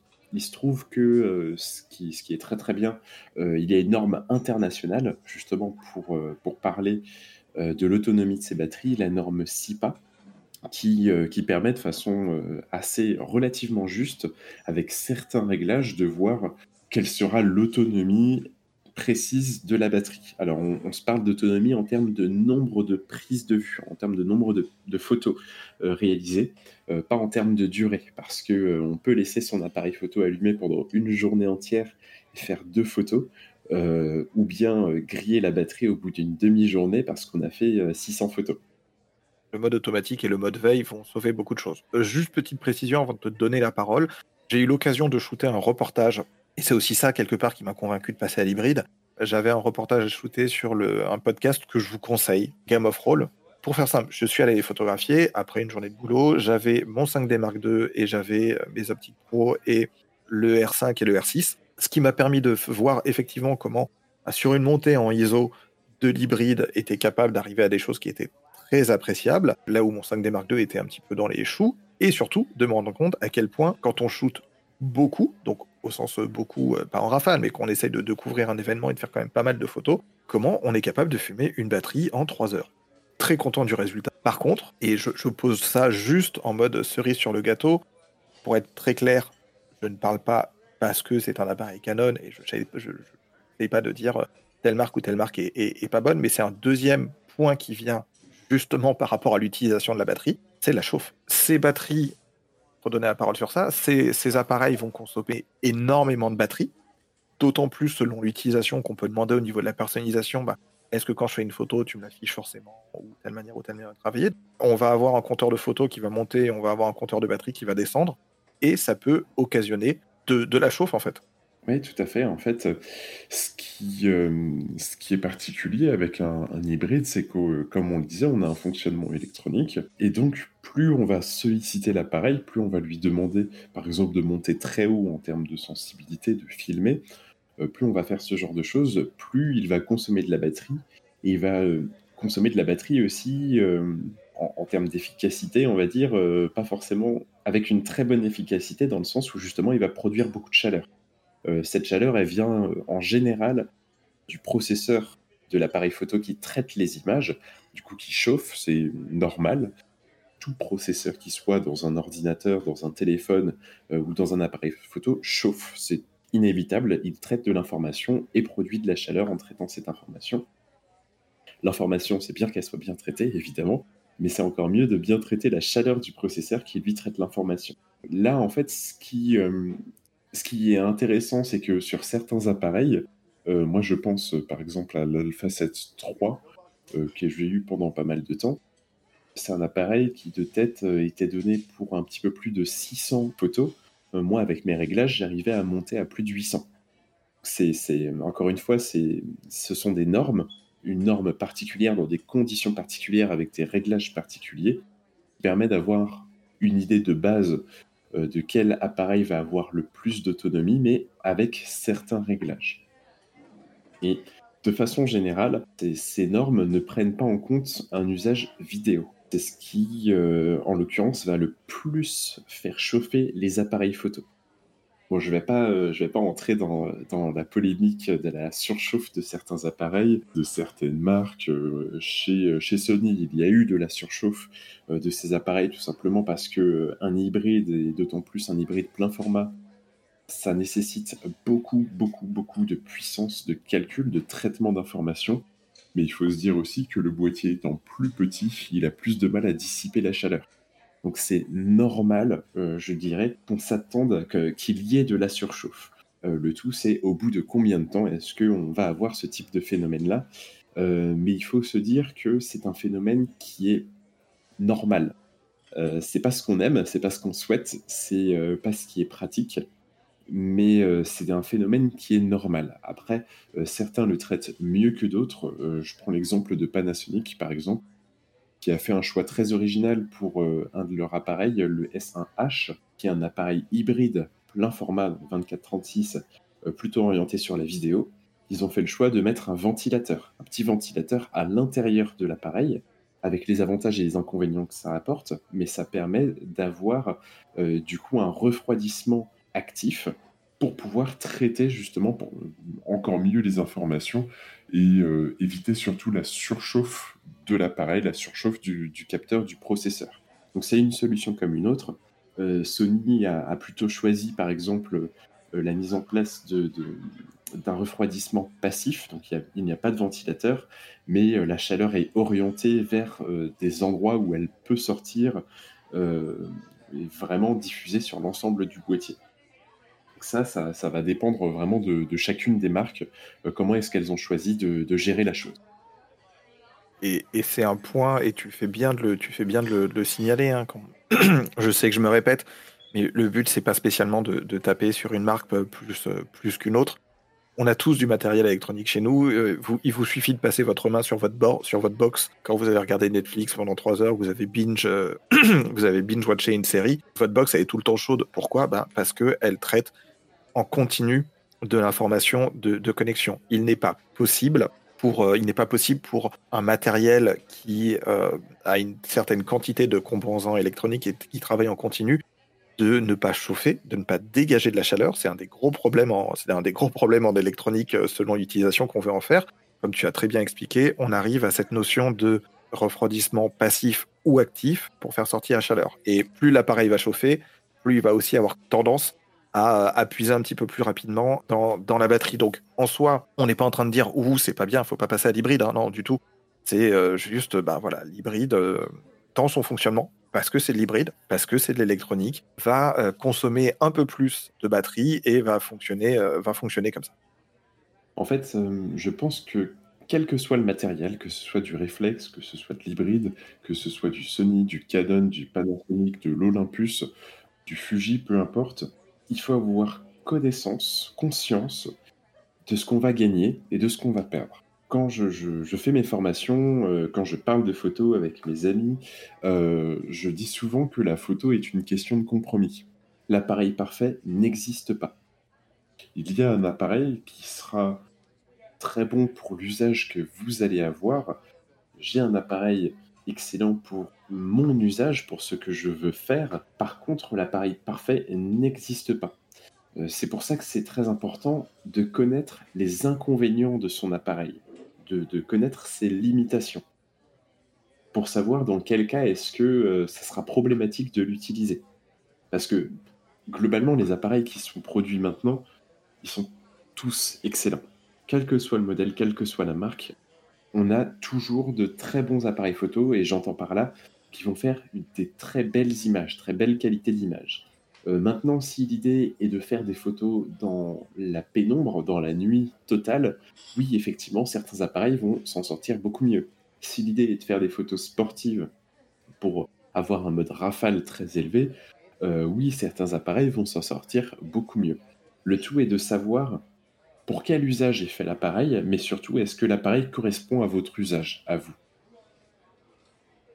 J'ai mis ça, j'ai pris le, la décision de mettre ça dans les inconvénients parce qu'il n'y avait pas de, il avait pas forcément de valeur neutre dans on va dire de section neutre dans ce que dans ce que je voulais aborder avec toi là.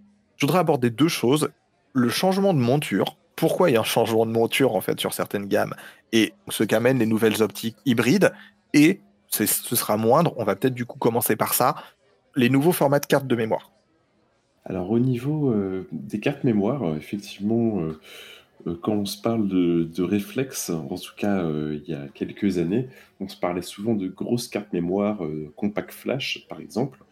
Plus récemment, on se parlait plutôt de, cartes SD. Là, en fait, c'est très variable en fonction des marques chez Sony, le choix a été fait de rester sur de la carte SD. Pourquoi? Alors, je ne suis pas l'ingénieur euh, qui a décidé ça, mais en tout cas, à mon sens, c'est un choix judicieux dans la mesure où ce sont les cartes mémoire actuellement qui sont avec le meilleur rapport qualité-prix-encombrement. Elles sont petites, donc c'est facile à transporter. En termes de compatibilité, une grosse majorité des ordinateurs a déjà un lecteur de carte SD et un lecteur de carte SD séparé s'achète très facilement partout, avec des vitesses d'écriture et de lecture qui sont devenues assez élevées et suffisamment élevées pour pouvoir traiter de la vidéo, même à plutôt bonne cadence, à très bonne cadence, euh, sans aucun problème en étant en 4K. Donc c'est le rapport qualité-prix de la carte mémoire euh, rapport qualité-prix, compacité, euh, compatibilité, qui est très intéressant avec ce format-là. Après, il y a d'autres formats qui ont vu le jour, qui vont avoir des avantages par rapport aux cartes SD, et notamment sur la rapidité. Les compacts flash ont été remplacés, complétés, remplacés par les CF Express. Les CF Express, c'est euh, les compacts flash express, un peu plus rapides, beaucoup plus rapides même dans l'absolu. Et c'est vraiment l'idée, c'est d'avoir un format de carte mémoire physiquement un petit peu plus petit, mais d'avoir par contre des taux de transfert, des taux d'écriture et de lecture beaucoup, beaucoup plus importants.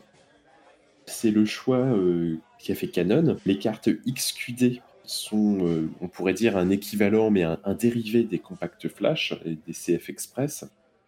Les XQD ont été choisies, elles, plutôt par, euh, par Nikon. Mais l'idée, euh, c'est le même principe hein, que les CF Express, c'est d'avoir un format plus petit tout en ayant des, vitesses de transfert beaucoup plus élevées. En fait, euh, la, pertinence de ces choix, je ne vais pas vraiment la discuter.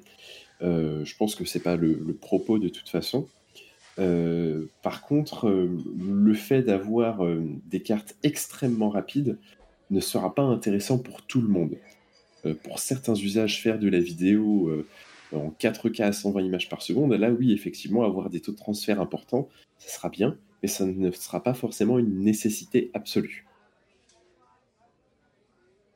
Un appareil photo, notamment sur le mode rafale, a une certaine, capacité, ce qu'on appelle les images par seconde. Donc on va avoir des, boîtiers qui vont être capables de vous sortir du 5 images secondes, du 7 images secondes, du 9 images secondes jusqu'à actuellement du, 20 images secondes. Naturellement, comme on n'a plus de miroir et qu'on est sur un, obturateur qui est soit numérique, soit physique sur de l'hybride, ça augmente naturellement la, cadence, ça permet d'aller plus vite. Pour autant, vous imaginez bien que si vous shootez plus vite, en même temps que vous shootez, il faut que derrière votre carte, elle soit capable d'avoir une vitesse en écriture. Donc une carte, ça a deux choses, ça a une vitesse en comme un disque dur en fait. C'est un petit disque dur. Donc vous avez une vitesse en lecture et vous avez une vitesse en écriture. Plus votre carte est rapide, et du coup, plus sa vitesse correspond à la vitesse de l'appareil photo, on va dire, sur de la rafale, plus naturellement. Quand vous allez sortir du 20 images secondes, ça va passer forcément beaucoup mieux. Euh, moi, je, rebondis là-dessus, mais avoir une carte euh, lente, entre guillemets, va aussi être un facteur de chauffe de l'appareil. Plus une carte est rapide, plus elle va avoir de facilité à envoyer euh, les images, que ce soit photo ou vidéo, sur la carte mémoire. Enfin, moins on va solliciter l'appareil, justement. Mais plus la carte mémoire va être lente, plus on va avoir un phénomène de, de bouchon d'embouteillage qui va se faire à l'arrivée de la carte mémoire, plus il y a d'informations qui vont devoir être stockées par l'appareil pendant un très court laps de temps, le temps que ce soit transféré sur la carte mémoire. Mais ce phénomène crée aussi de la chauffe. Donc c'est également quelque chose qui n'est pas à négliger en fonction des appareils photo, en fonction des cartes mémoire. Euh, lorsqu'on veut faire des enregistrements en rafale, qu'on veut faire des enregistrements en vidéo, il est nécessaire d'avoir une carte mémoire rapide si on veut utiliser correctement son appareil photo, et puis même dans l'absolu, si on veut euh, l'utiliser pendant longtemps, parce que plus un appareil chauffe, plus euh, aussi on, risque d'abîmer ses composants électroniques. Je te propose qu'on aille sur les montures. Alors, je vais juste faire un rappel très rapide. Sur les réflexes numériques, on avait du coup du plein format et de la PSC. On avait ce qu'on appelle le coefficient multiplicateur. Comme un APS-C, c'est plus petit que du plein format, mais qu'on était sur les mêmes bagues, on devait souvent multiplier notre champ, focal par une valeur précise qui était tout le temps la même en fonction du constructeur. Ce qui veut dire qu'on perdait, on n'avait plus exactement le même champ focal, on avait un effet de zoom, mais on gardait la même valeur de diaphragme.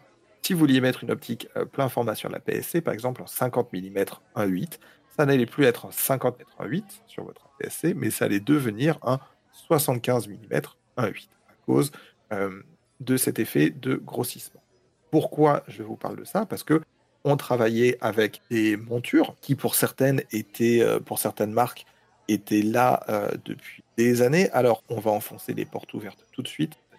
C'est la marque la plus récente à être arrivée sur le domaine de, sur, le, sur la notion de la photographie, bien que techniquement c'est une marque qui gérait de l'image déjà depuis quand même un, sacré, un sacré moment. Il est normal que cette question de, de la monture et du changement de monture chez Sony n'est pas du tout la même position, n'est pas du tout la même importance que chez des constructeurs comme Nikon et, Canon. Euh, moi, je vais quand même nuancer un tout petit peu ton propos euh, par rapport à Sony. Sony, il y a, pas mal de temps euh, maintenant, racheté Minolta. Donc, il y a une époque où on a eu Minolta, Konica Minolta et après Sony. Donc, il y, a des ingénieurs de Minolta qui, je pense bosse peut-être encore, mais en tout cas qui bossait au moins euh, chez, Sony euh, lorsque les premiers hybrides sont arrivés.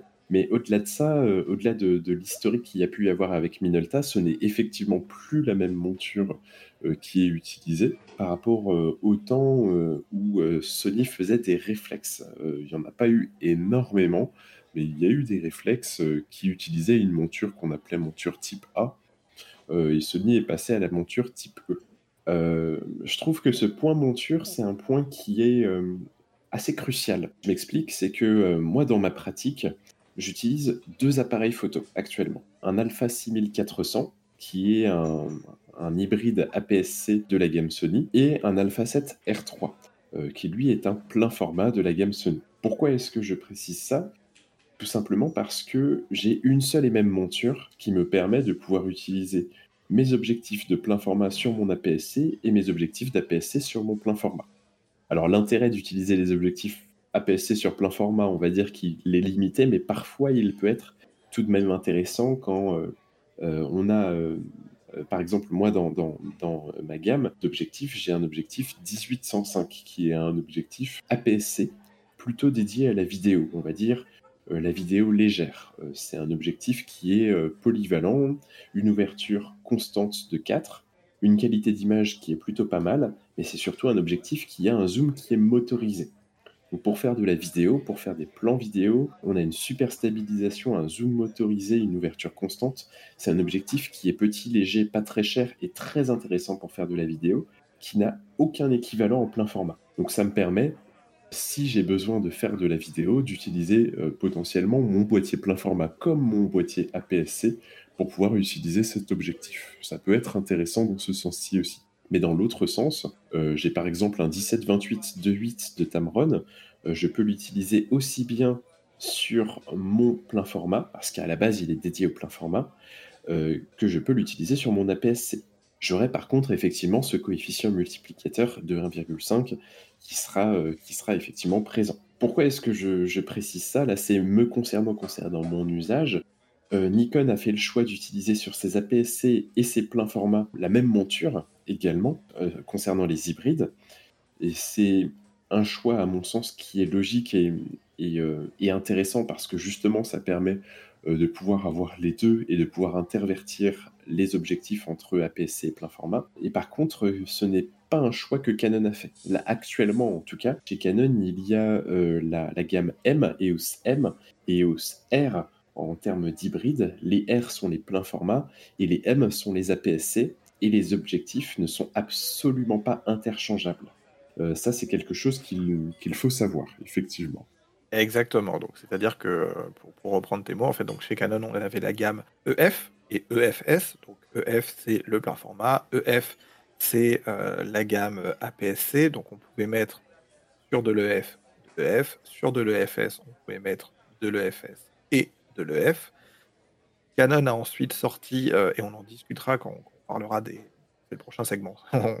Dans le conducteur, on en discutera quand on abordera les, les marques euh, principales qui, sont sur l'hybride et comment elles fonctionnent. Canon a euh, longtemps on va le garder pour après, mais on va dire Canon a longtemps tourné autour du pot euh, avant de sortir la gamme RF et les, derniers boîtiers, on va dire plus, professionnels, plus amateurs avertis, plus experts, si on peut dire ça comme ça. Et on commençait d'abord par sortir une, gamme qui fonctionnait avec le FM, qui est la monture effectivement du, notamment du, du M50. Maintenant, on travaille avec euh, la gamme euh, Une nouvelle, euh, une, nouvelle, une nouvelle monture. Deux choses sur les montures, et ça, ça va aller pour, tu m'arrêteras si tu n'es pas d'accord, mais pour l'ensemble l'ensemble des marques, c'est que en termes de fonctionnement, les nouvelles montures et la technologie hybride va aussi permettre, à cause de l'absence de miroir, une stabilisation plus facile au niveau du capteur. C'est-à-dire qu'on a le capteur qui peut se déplacer de quelques micromillimètres pour s'aligner avec la stabilisation de l'objectif et former une ligne droite qui permet de récupérer un certain nombre de stops. Pour faire très simple, tout à l'heure on parlait de la règle qui dit que 1 sur x, votre valeur d'obturateur doit être spécifique à votre valeur d'optique. Si je travaille au 60e, si je à 60 mm, je dois être au 80e de seconde. Un stabilisateur va vous dire, ben nous on garantit, on garantit pardon, une stabilisation jusqu'à 4 stops. C'est-à-dire que 4 stops en dessous du 60e de seconde, vous allez pouvoir shooter et euh, déclencher avec une stabilisation qui va vous garantir une, une photo assez stabilisée. Le fait de cette double stabilisation optique objectif permet d'augmenter le nombre de stops. Donc on peut passer jusqu'à du 8 stops et donc descendre encore en dessous. Donc il y a une question comme ça par rapport à la monture. Et pour revenir même sur l'utilisation des objectifs, ce que tu as, et j'en te remercie, euh, très bien expliqué et très bien formulé, c'est que vous avez envie de passer à. Et je vais être rapide sur ça parce qu'on va passer après au niveau du momentum, de passer au numérique, euh, passer à l'hybride ou pas. Mais quand vous avez plusieurs optiques dans une monture, et tu parlais tout à l'heure de mémoire musculaire, votre vision photographique, elle se fait aussi par rapport au matériel que vous avez. Vous travaillez avec une optique depuis des années, vous travaillez avec un 1740, enfin, quelle que soit l'optique, même pas besoin de citer de, de valeur, de marque, peu importe. Vous travaillez avec une optique depuis des années. Vous savez comment elle fonctionne, vous connaissez son poids, son pas de, le pas de, son, de sa mise au point manuelle, changer d'optique peut être quelque chose qui va être pénalisant pour vous. Et puis, vous n'avez pas non plus forcément envie de changer d'optique parce que une nouvelle optique sur une nouvelle monture, ben, euh, c'est pas forcément le prix d'une. C'est, le prix d'une nouveauté. Donc, c'est pas forcément le prix d'un parc optique qui est, qui est installé chez une marque, quelle qu'elle soit.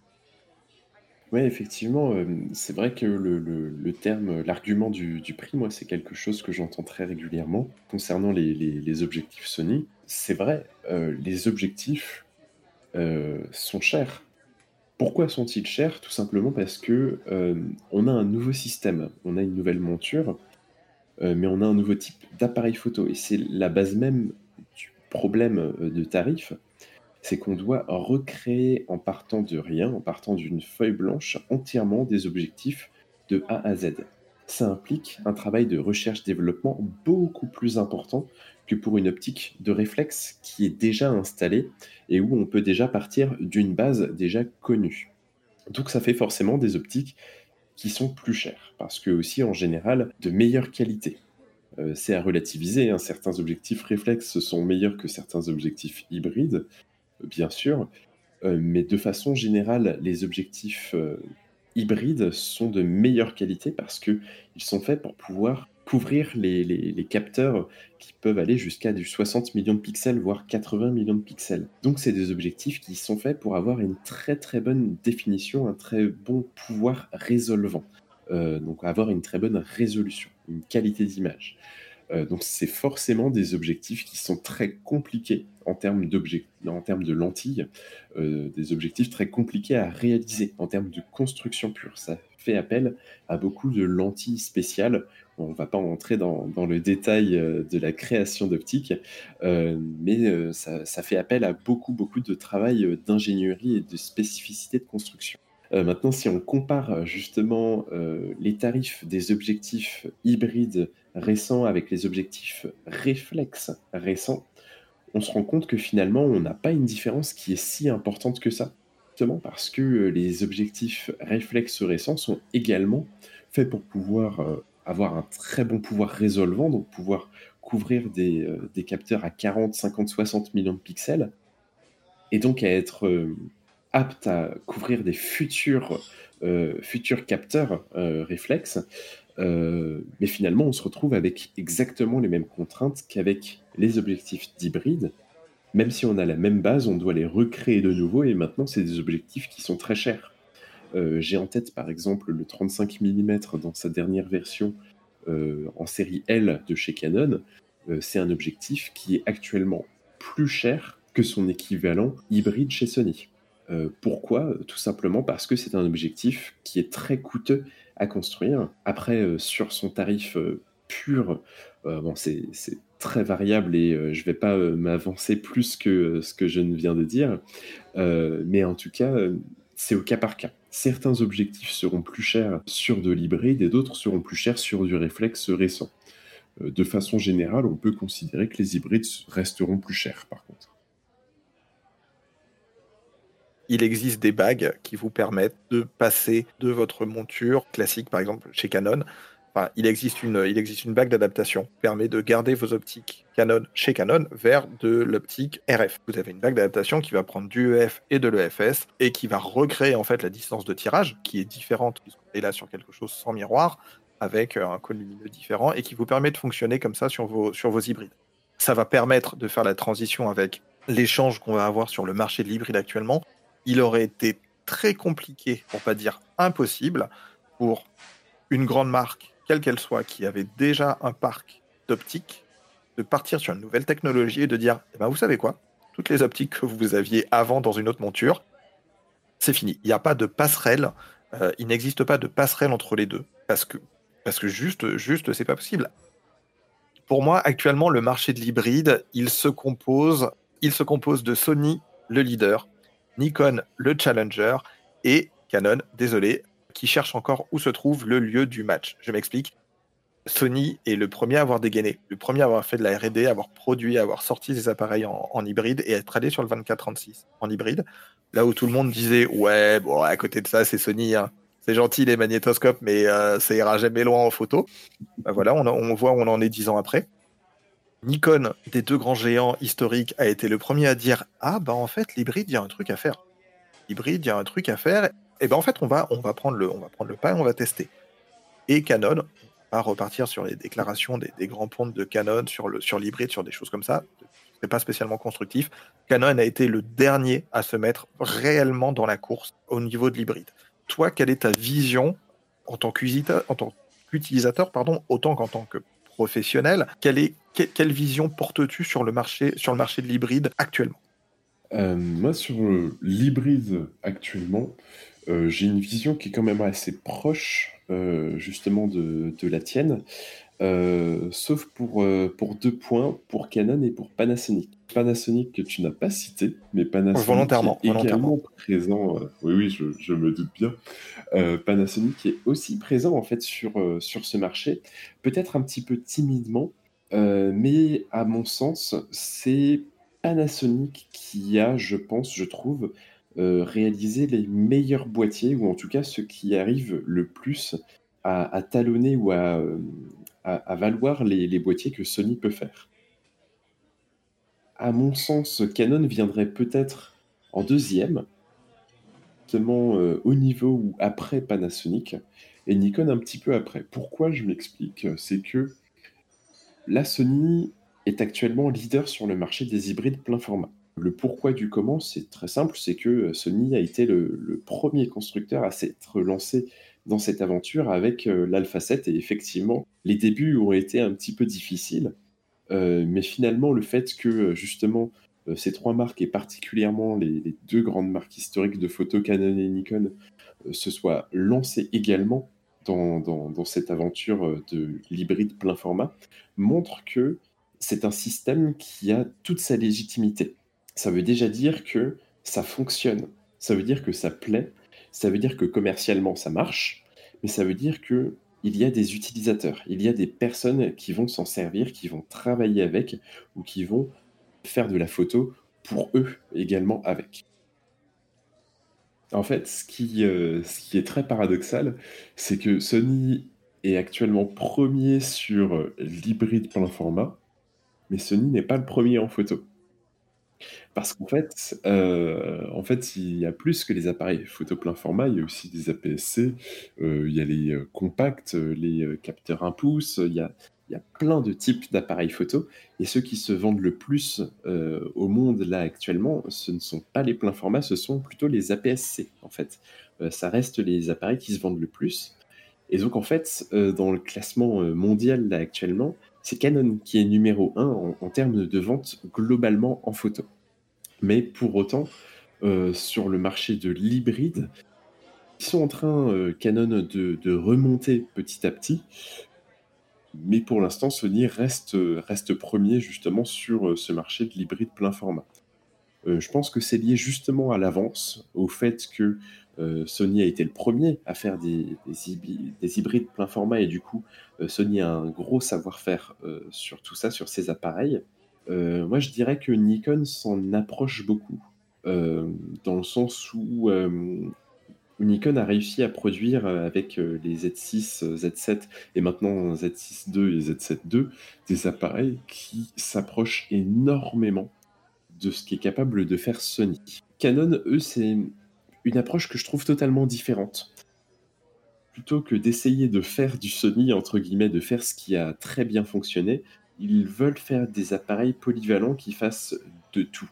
Le EOS R5, qui est actuellement le, plus haut de gamme dans la gamme hybride chez Canon, à mon sens, ça n'engage que moi bien sûr, c'est un appareil photo qui est à la fois une réussite et un échec. C'est une grosse réussite parce que réussir à mettre toute cette technologie-là à l'intérieur d'un seul appareil photo, je trouve que c'est phénoménal. Par contre, moi je me demande qui a besoin de toute cette technologie-là? Qui a besoin de l'ensemble de toute cette polyvalence sur un seul appareil euh, photo-vidéo Le fait qu'il fasse de la 8K, et, voilà, c'est une très bonne chose. Euh, actuellement, il y a très peu de personnes qui ont le besoin ou la nécessité euh, d'avoir de la 8K, par exemple la 8K euh, a été une demande, et pas par rapport, pas uniquement par rapport à, par rapport à Canon, hein, mais la NHK, qui est la télévision nationale japonaise avec les Jeux Olympiques qu'il devait y avoir en 2020, avait demandé de sortir des boîtiers qui permettent de shooter aussi en 8K. Alors, c'est une belle histoire, hein, mais quand on les Jeux Olympiques, on capte les Jeux Olympiques, on ne fait pas des plans séquences. C'est une autre histoire et on n'a pas forcément besoin de, ce type de boîtier. Pour, pour moi, le problème de Canon est que les premiers boîtiers qui sont sortis sur la monture EFM euh, e étaient vraiment trop dans, euh, vraiment trop dans l'inspiration de, la PSC, euh, on va dire gamme amateur de leur boîtier, de leur boîtier réflexe, numérique. Je vais pas parler de ce que, je vais pas parler du R, du RP, de ce qui est sorti avant. Pour moi, ça n'a pas vraiment, c'est sympa, mais ça n'a pas vraiment un grand intérêt. On va vraiment se concentrer sur le R5, le R6 qu'on a eu entre les mains tous les deux. Le R5 est très bien nombre de millions de pixels, euh, fou, 20 images secondes, je crois qu'on est à 45 millions de pixels, enfin ça, fonctionne très très bien. Le prix du boîtier, malheureusement pour moi, quand tu dis c'est un échec et une réussite, je suis tout à fait d'accord avec toi. C'est euh, technologiquement, à shooter avec, j'étais ah ouais, ah d'accord. Un peu, tu as un, peu, euh, Je ne dirais, je ne je, vais pas parler d'effet wow parce que pour moi c'est une bêtise. L'effet wow c'est quelque chose qu'on ne doit pas ni prononcer ni utiliser, mais techniquement c'est un boîtier le R5 où quand vous l'avez entre les mains, quand vous photographiez avec, surtout quand comme moi vous venez d'un boîtier qui était sur du réflexe numérique plus ou moins plus ou moins vieux, plus ou moins récent, peu importe, on se dit ah ouais quand même. Là il y a un gap. Là on est à quelque chose d'autre. Après, pour moi, il y a des choses qui ne, vont pas. C'est le fait de dire ah bah tenez, on parle du R5 et puis ah on vous l'avait pas annoncé, mais on sort le R6 avec, qui est à 20 millions de pixels, qui est à la moitié du prix certes, mais euh, si quelqu'un veut passer à la photographie hybride, il y a peut-être des chances, si elle est déjà équipée, qu'il y ait des besoins de plus de puissance que 20 millions de pixels. Donc c'est un boîtier sur certaines valeurs de fonctionnement que je ne comprends pas en termes de positionnement économique, de positionnement intellectuel du boîtier. Après, comme tu l'as très bien dit tout à l'heure par rapport à Sony, j'ai beau travailler avec du matériel Canon, j'ai beau avoir travaillé pour Canon sur cette opération-là. Moi, je suis une petite main, hein, je ne suis pas l'ingénieur ni le, directeur commercial de, Canon sur le, placement, sur le produit, fort heureusement pour moi d'ailleurs. Boîtier très sympathique, un petit peu de chauffe, j'ai ressenti un petit peu de chauffe quand je faisais de la photo en, rafale, des, choses comme ça. Boîtier techniquement hallucinant. Après, force est de constater que, point de vue purement économique, bien sûr, c'est les nouvelles, c'est les nouveaux boîtiers et euh, c'est la nouvelle technologie que sortent euh, Canon et Nikon.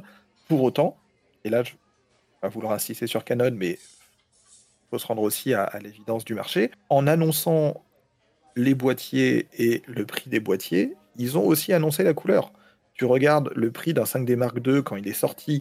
Le 5D Mark II, c'était la révolution. 2436, 1080p pour tout le monde. Je ne veux pas dire de bêtises, je crois qu'il était à 3000, 3500 euros quand il est sorti. Faudrait, faudrait revérifier, peut-être un peu plus. Et à partir de là, ok, ça a été un standard. Et après, on a eu le Mark II, le Mark III, et on est monté dans le prix. C'est normal, puisque comme tu disais très bien, à chaque fois, on est venu rajouter des, nouvelles techs. Là, le prix du boîtier, 4005, plus ou moins 4005, pour un premier boîtier de gamme, on sait, mais évidemment qu'il va y avoir un, un R5 euh, Mark II ou Mark III. Enfin, ils vont continuer dans l'hybride. Ils n'ont pas sorti une nouvelle monture et un nouveau boîtier pour faire un coup comme ça dans l'eau et dire bon bah c'est sympa, on va repartir sur du réflexe, euh, sur du réflexe numérique. Là, j'ai presque déjà la transition avec euh, la, suite du segment. Mais sur les optiques et sur des boîtiers, je trouve que c'est très cher pour pas dire trop cher. C'est la... par rapport à du matériel Sony. Je vais faire une allégorie que j'utilise souvent, qui est entre une Ferrari et un paquet de, euh, un paquet de stylo bic. Je, pense que déjà Boris est en train de sourire. Il y a des gens qui me disent Mais où est-ce que tu pars? Vous allez voir, c'est très simple. Une Ferrari neuve à 10 000 euros, c'est beaucoup d'argent, mais c'est pas cher. Une Ferrari neuve à 10 000 euros par rapport au prix d'une Ferrari, c'est vraiment pas cher. Un paquet de stylo bic 4 couleurs, 6 unités à 30 euros, ah bah, techniquement, c'est pas beaucoup d'argent, mais c'est cher pour ce que c'est.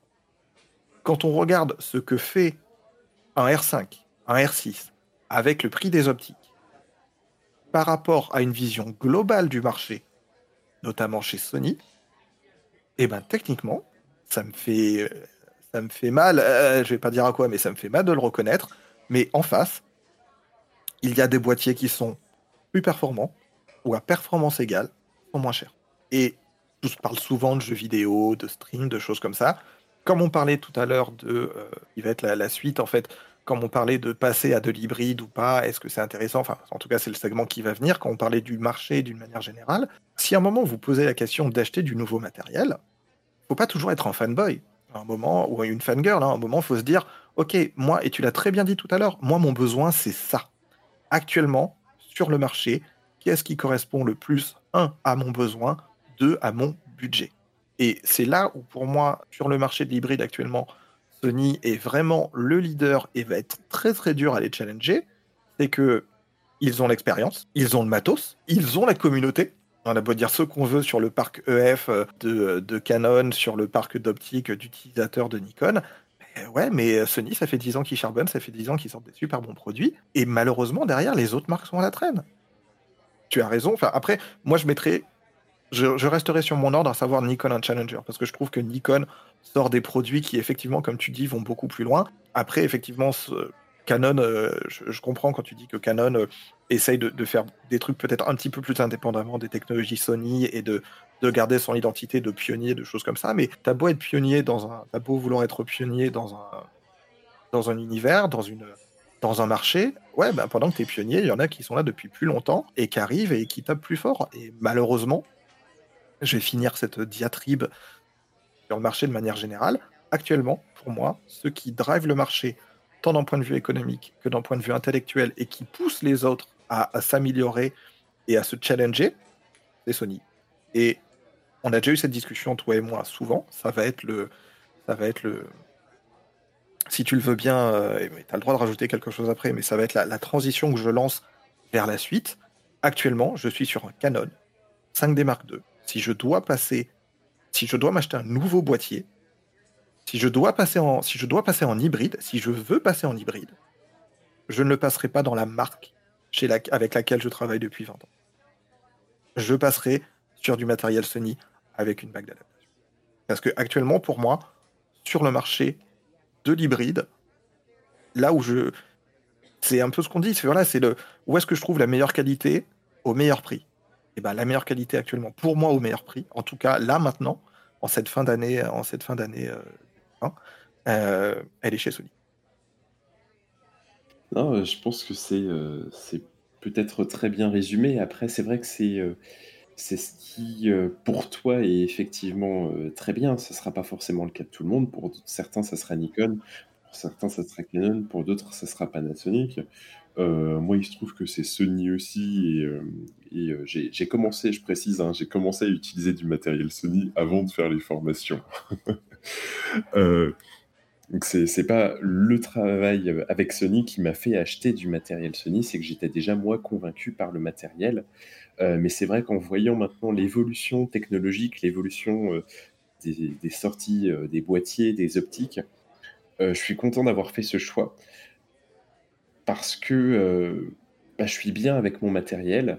les objectifs qui sortent globalement m'intéressent. je ne dis pas que je vais les acheter, mais je les trouve intéressants. Il y, a un petit 20 mm, par exemple, un 8 qui est sorti. Je dis petit parce qu'il est vraiment extrêmement petit tout en étant hyper bon qualitativement.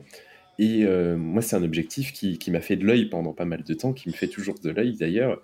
Et, c'est ce que je trouve fou, c'est que il y a plein d'objectifs de cet acabit-là. Après, pour autant, ça ne veut pas dire que euh, chez les autres, il n'y a pas d'objectif intéressant. Moi, je ne suis pas convaincu par les boîtiers Canon. Pour autant, ils ont des objectifs qui sont, pour certains, extrêmement intéressants. Euh, je pense notamment à un objectif qu'ils ont annoncé en même temps que le EOS R, euh, le 2870 avec une ouverture à deux constances. Ça, c'est probablement un rêve pour certains vidéastes. C'est un objectif fantastique en termes de qualité, une ouverture constante à deux. Ça n'existe pas sur une amplitude aussi importante. Donc c'est vraiment beau travail en termes d'ingénierie. Par contre, je me questionne qui va acheter cet objectif? Parce que c'est quand même un objectif qui est terriblement lourd.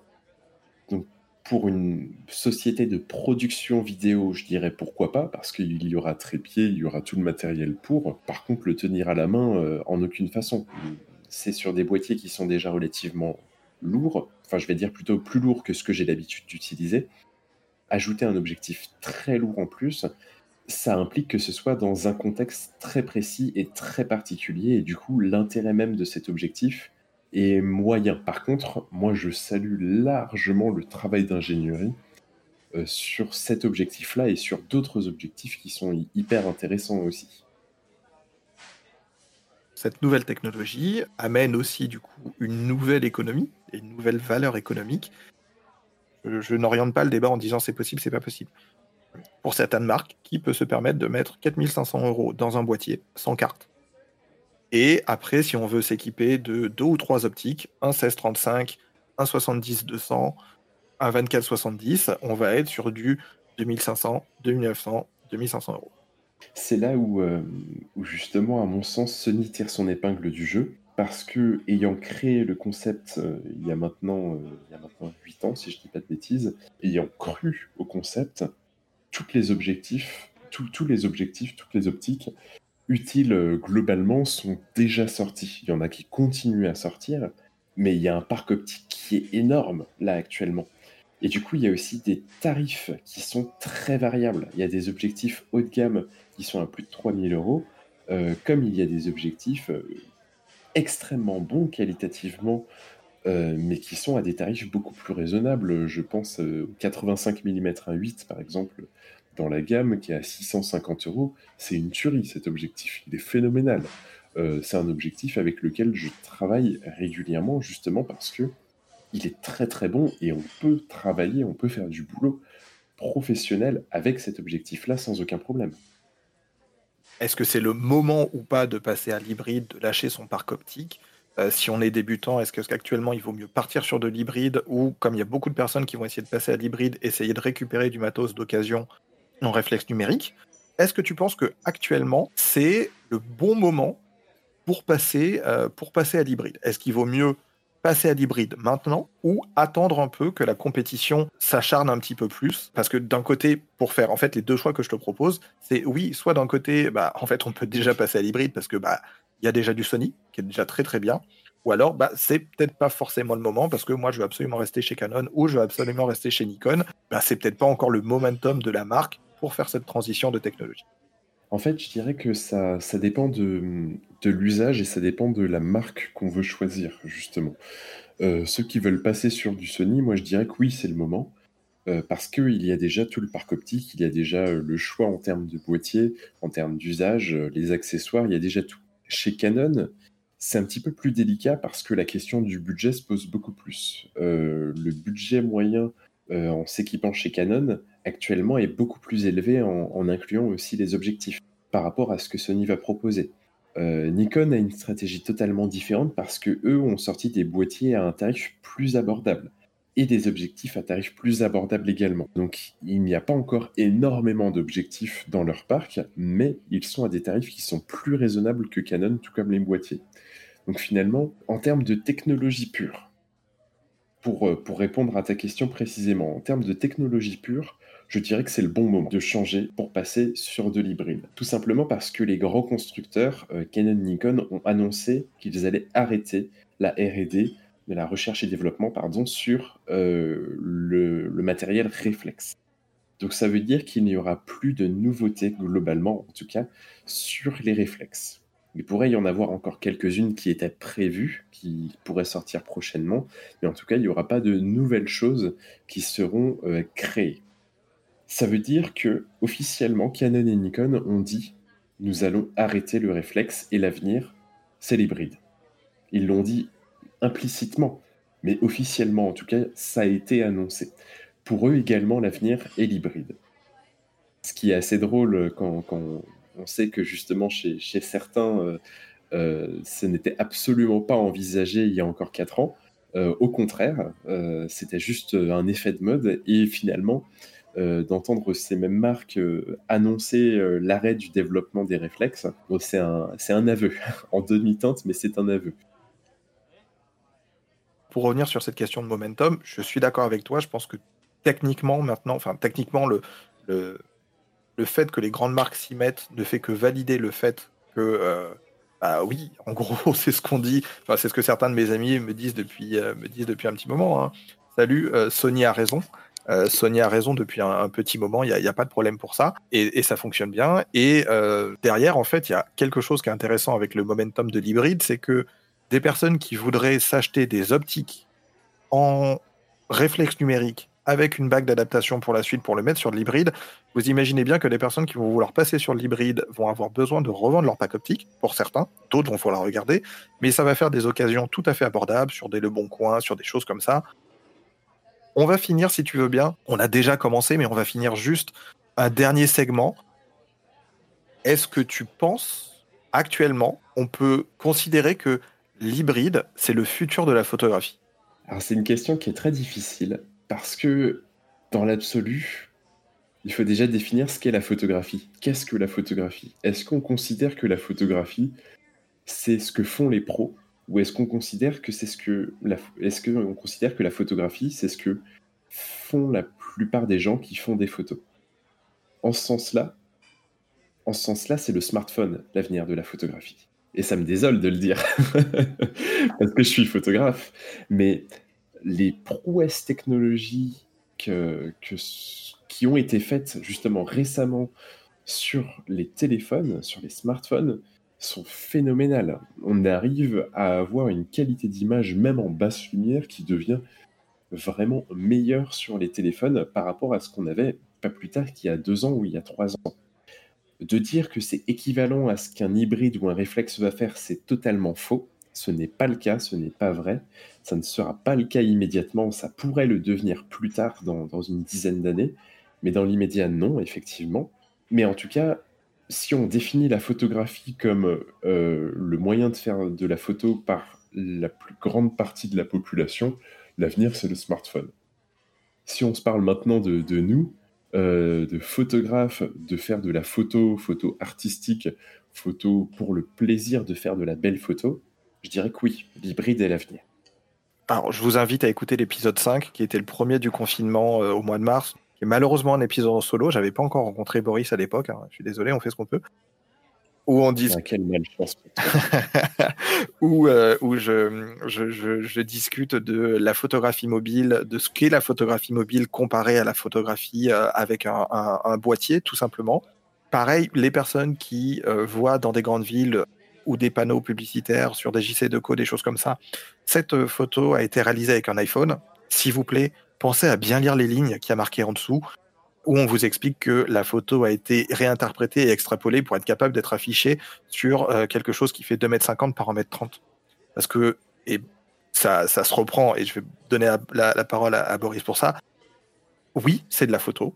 Oui, on photographie avec un appareil photo, euh, avec un téléphone numérique, on a du Snapseed, on a du Open Camera, mais on n'aura pas le même résultat, on n'aura pas la même pratique, le même form factor qu'avec un boîtier c'est euh, ce, que, ce que tu dis là par rapport aux, affiches, euh, c'est quelque chose qui est assez peu connu, mais il faut savoir qu'il y a des boîtes, euh, des sociétés qui existent, où leur travail est concrètement de repixeliser des images, de faire en sorte qu'une image faite avec un capteur de 5 millions de pixels puisse être affichée et tirée en 10 par 15. Et je ne parle pas de centimètres, en 10 par 15 mètres. Il y a des entreprises qui créent ça, qui sont capables de faire ça. Et euh, maintenant, avec euh, les algorithmes, avec l'intelligence artificielle, ça se fait de plus en plus. Euh, là, ça me permet aussi de faire un, petit parallèle avec l'hybride et même avec la photo de façon générale. On n'a pas la nécessité d'avoir un nombre de pixels démesuré pour faire des belles images et pour tirer des belles photos. Pour info, moi j'ai fait un tirage en 1m50 par 1m avec un capteur de 16 millions de pixels. Le résultat est très beau. Par contre, bien sûr, en ayant un capteur à 42 à 60 millions de pixels, j'aurai plus de détails sur mon image, oui. Mais est-ce que j'ai besoin de visualiser mon tableau en 1m50 par 1m à 5 cm de distance, à 10 cm de distance? Non, c'est pas ce que je vais faire. Je vais être plutôt à 1 m, 1 m 50, voire 2 mètres pour pouvoir visualiser ce tableau. Et du coup, cette quantité de détails en plus, je la verrai pas forcément. Tout ça pour dire que le nombre de pixels, c'est intéressant pour pouvoir faire des grands tirages quand on se parle de photographie au smartphone, euh, souvent on voit écrit des 100 millions de pixels maintenant, des 108 millions de pixels même précisément. Euh, c'est pas du réel 108 millions de pixels parce que quand on utilise les smartphones à 108 millions de pixels, la qualité d'image est infâme. Parce que chacun de ces pixels est tellement minuscule que finalement on a euh, très peu de lumière qui arrive dessus et du coup une qualité d'image qui sera pas très très bonne.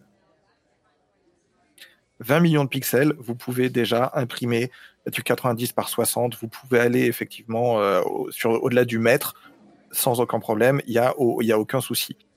Et comme on dit, ah ben oui, mais parfois la définition, je vous rappelle, définition, résolution, hein, définition, c'est des pixels. Oui, mais en fait, parfois, c'est mieux d'avoir moins de, moins de définition parce que du coup, les photosites sont plus grands et captent mieux la lumière. Oui, bien sûr, ça sur ça, il n'y a aucun problème votre capteur de téléphone, quel que soit votre téléphone, il est inscrit dans la taille de votre ongle de petit doigt, normalement. C'est donc vous imaginez bien que faire tenir 100 millions de pixels là-dedans, on va pas pouvoir sortir un truc, un truc gigantesque. Donc euh, voilà, fin de fin de cet aparté-là. Je rejoins sur le fait que, ben, effectivement, l'hybride est une nouvelle technologie très intéressante, très fonctionnelle, qu'elle va amener de nouvelles choses. Est-ce qu'elle est forcément le futur de la photographie?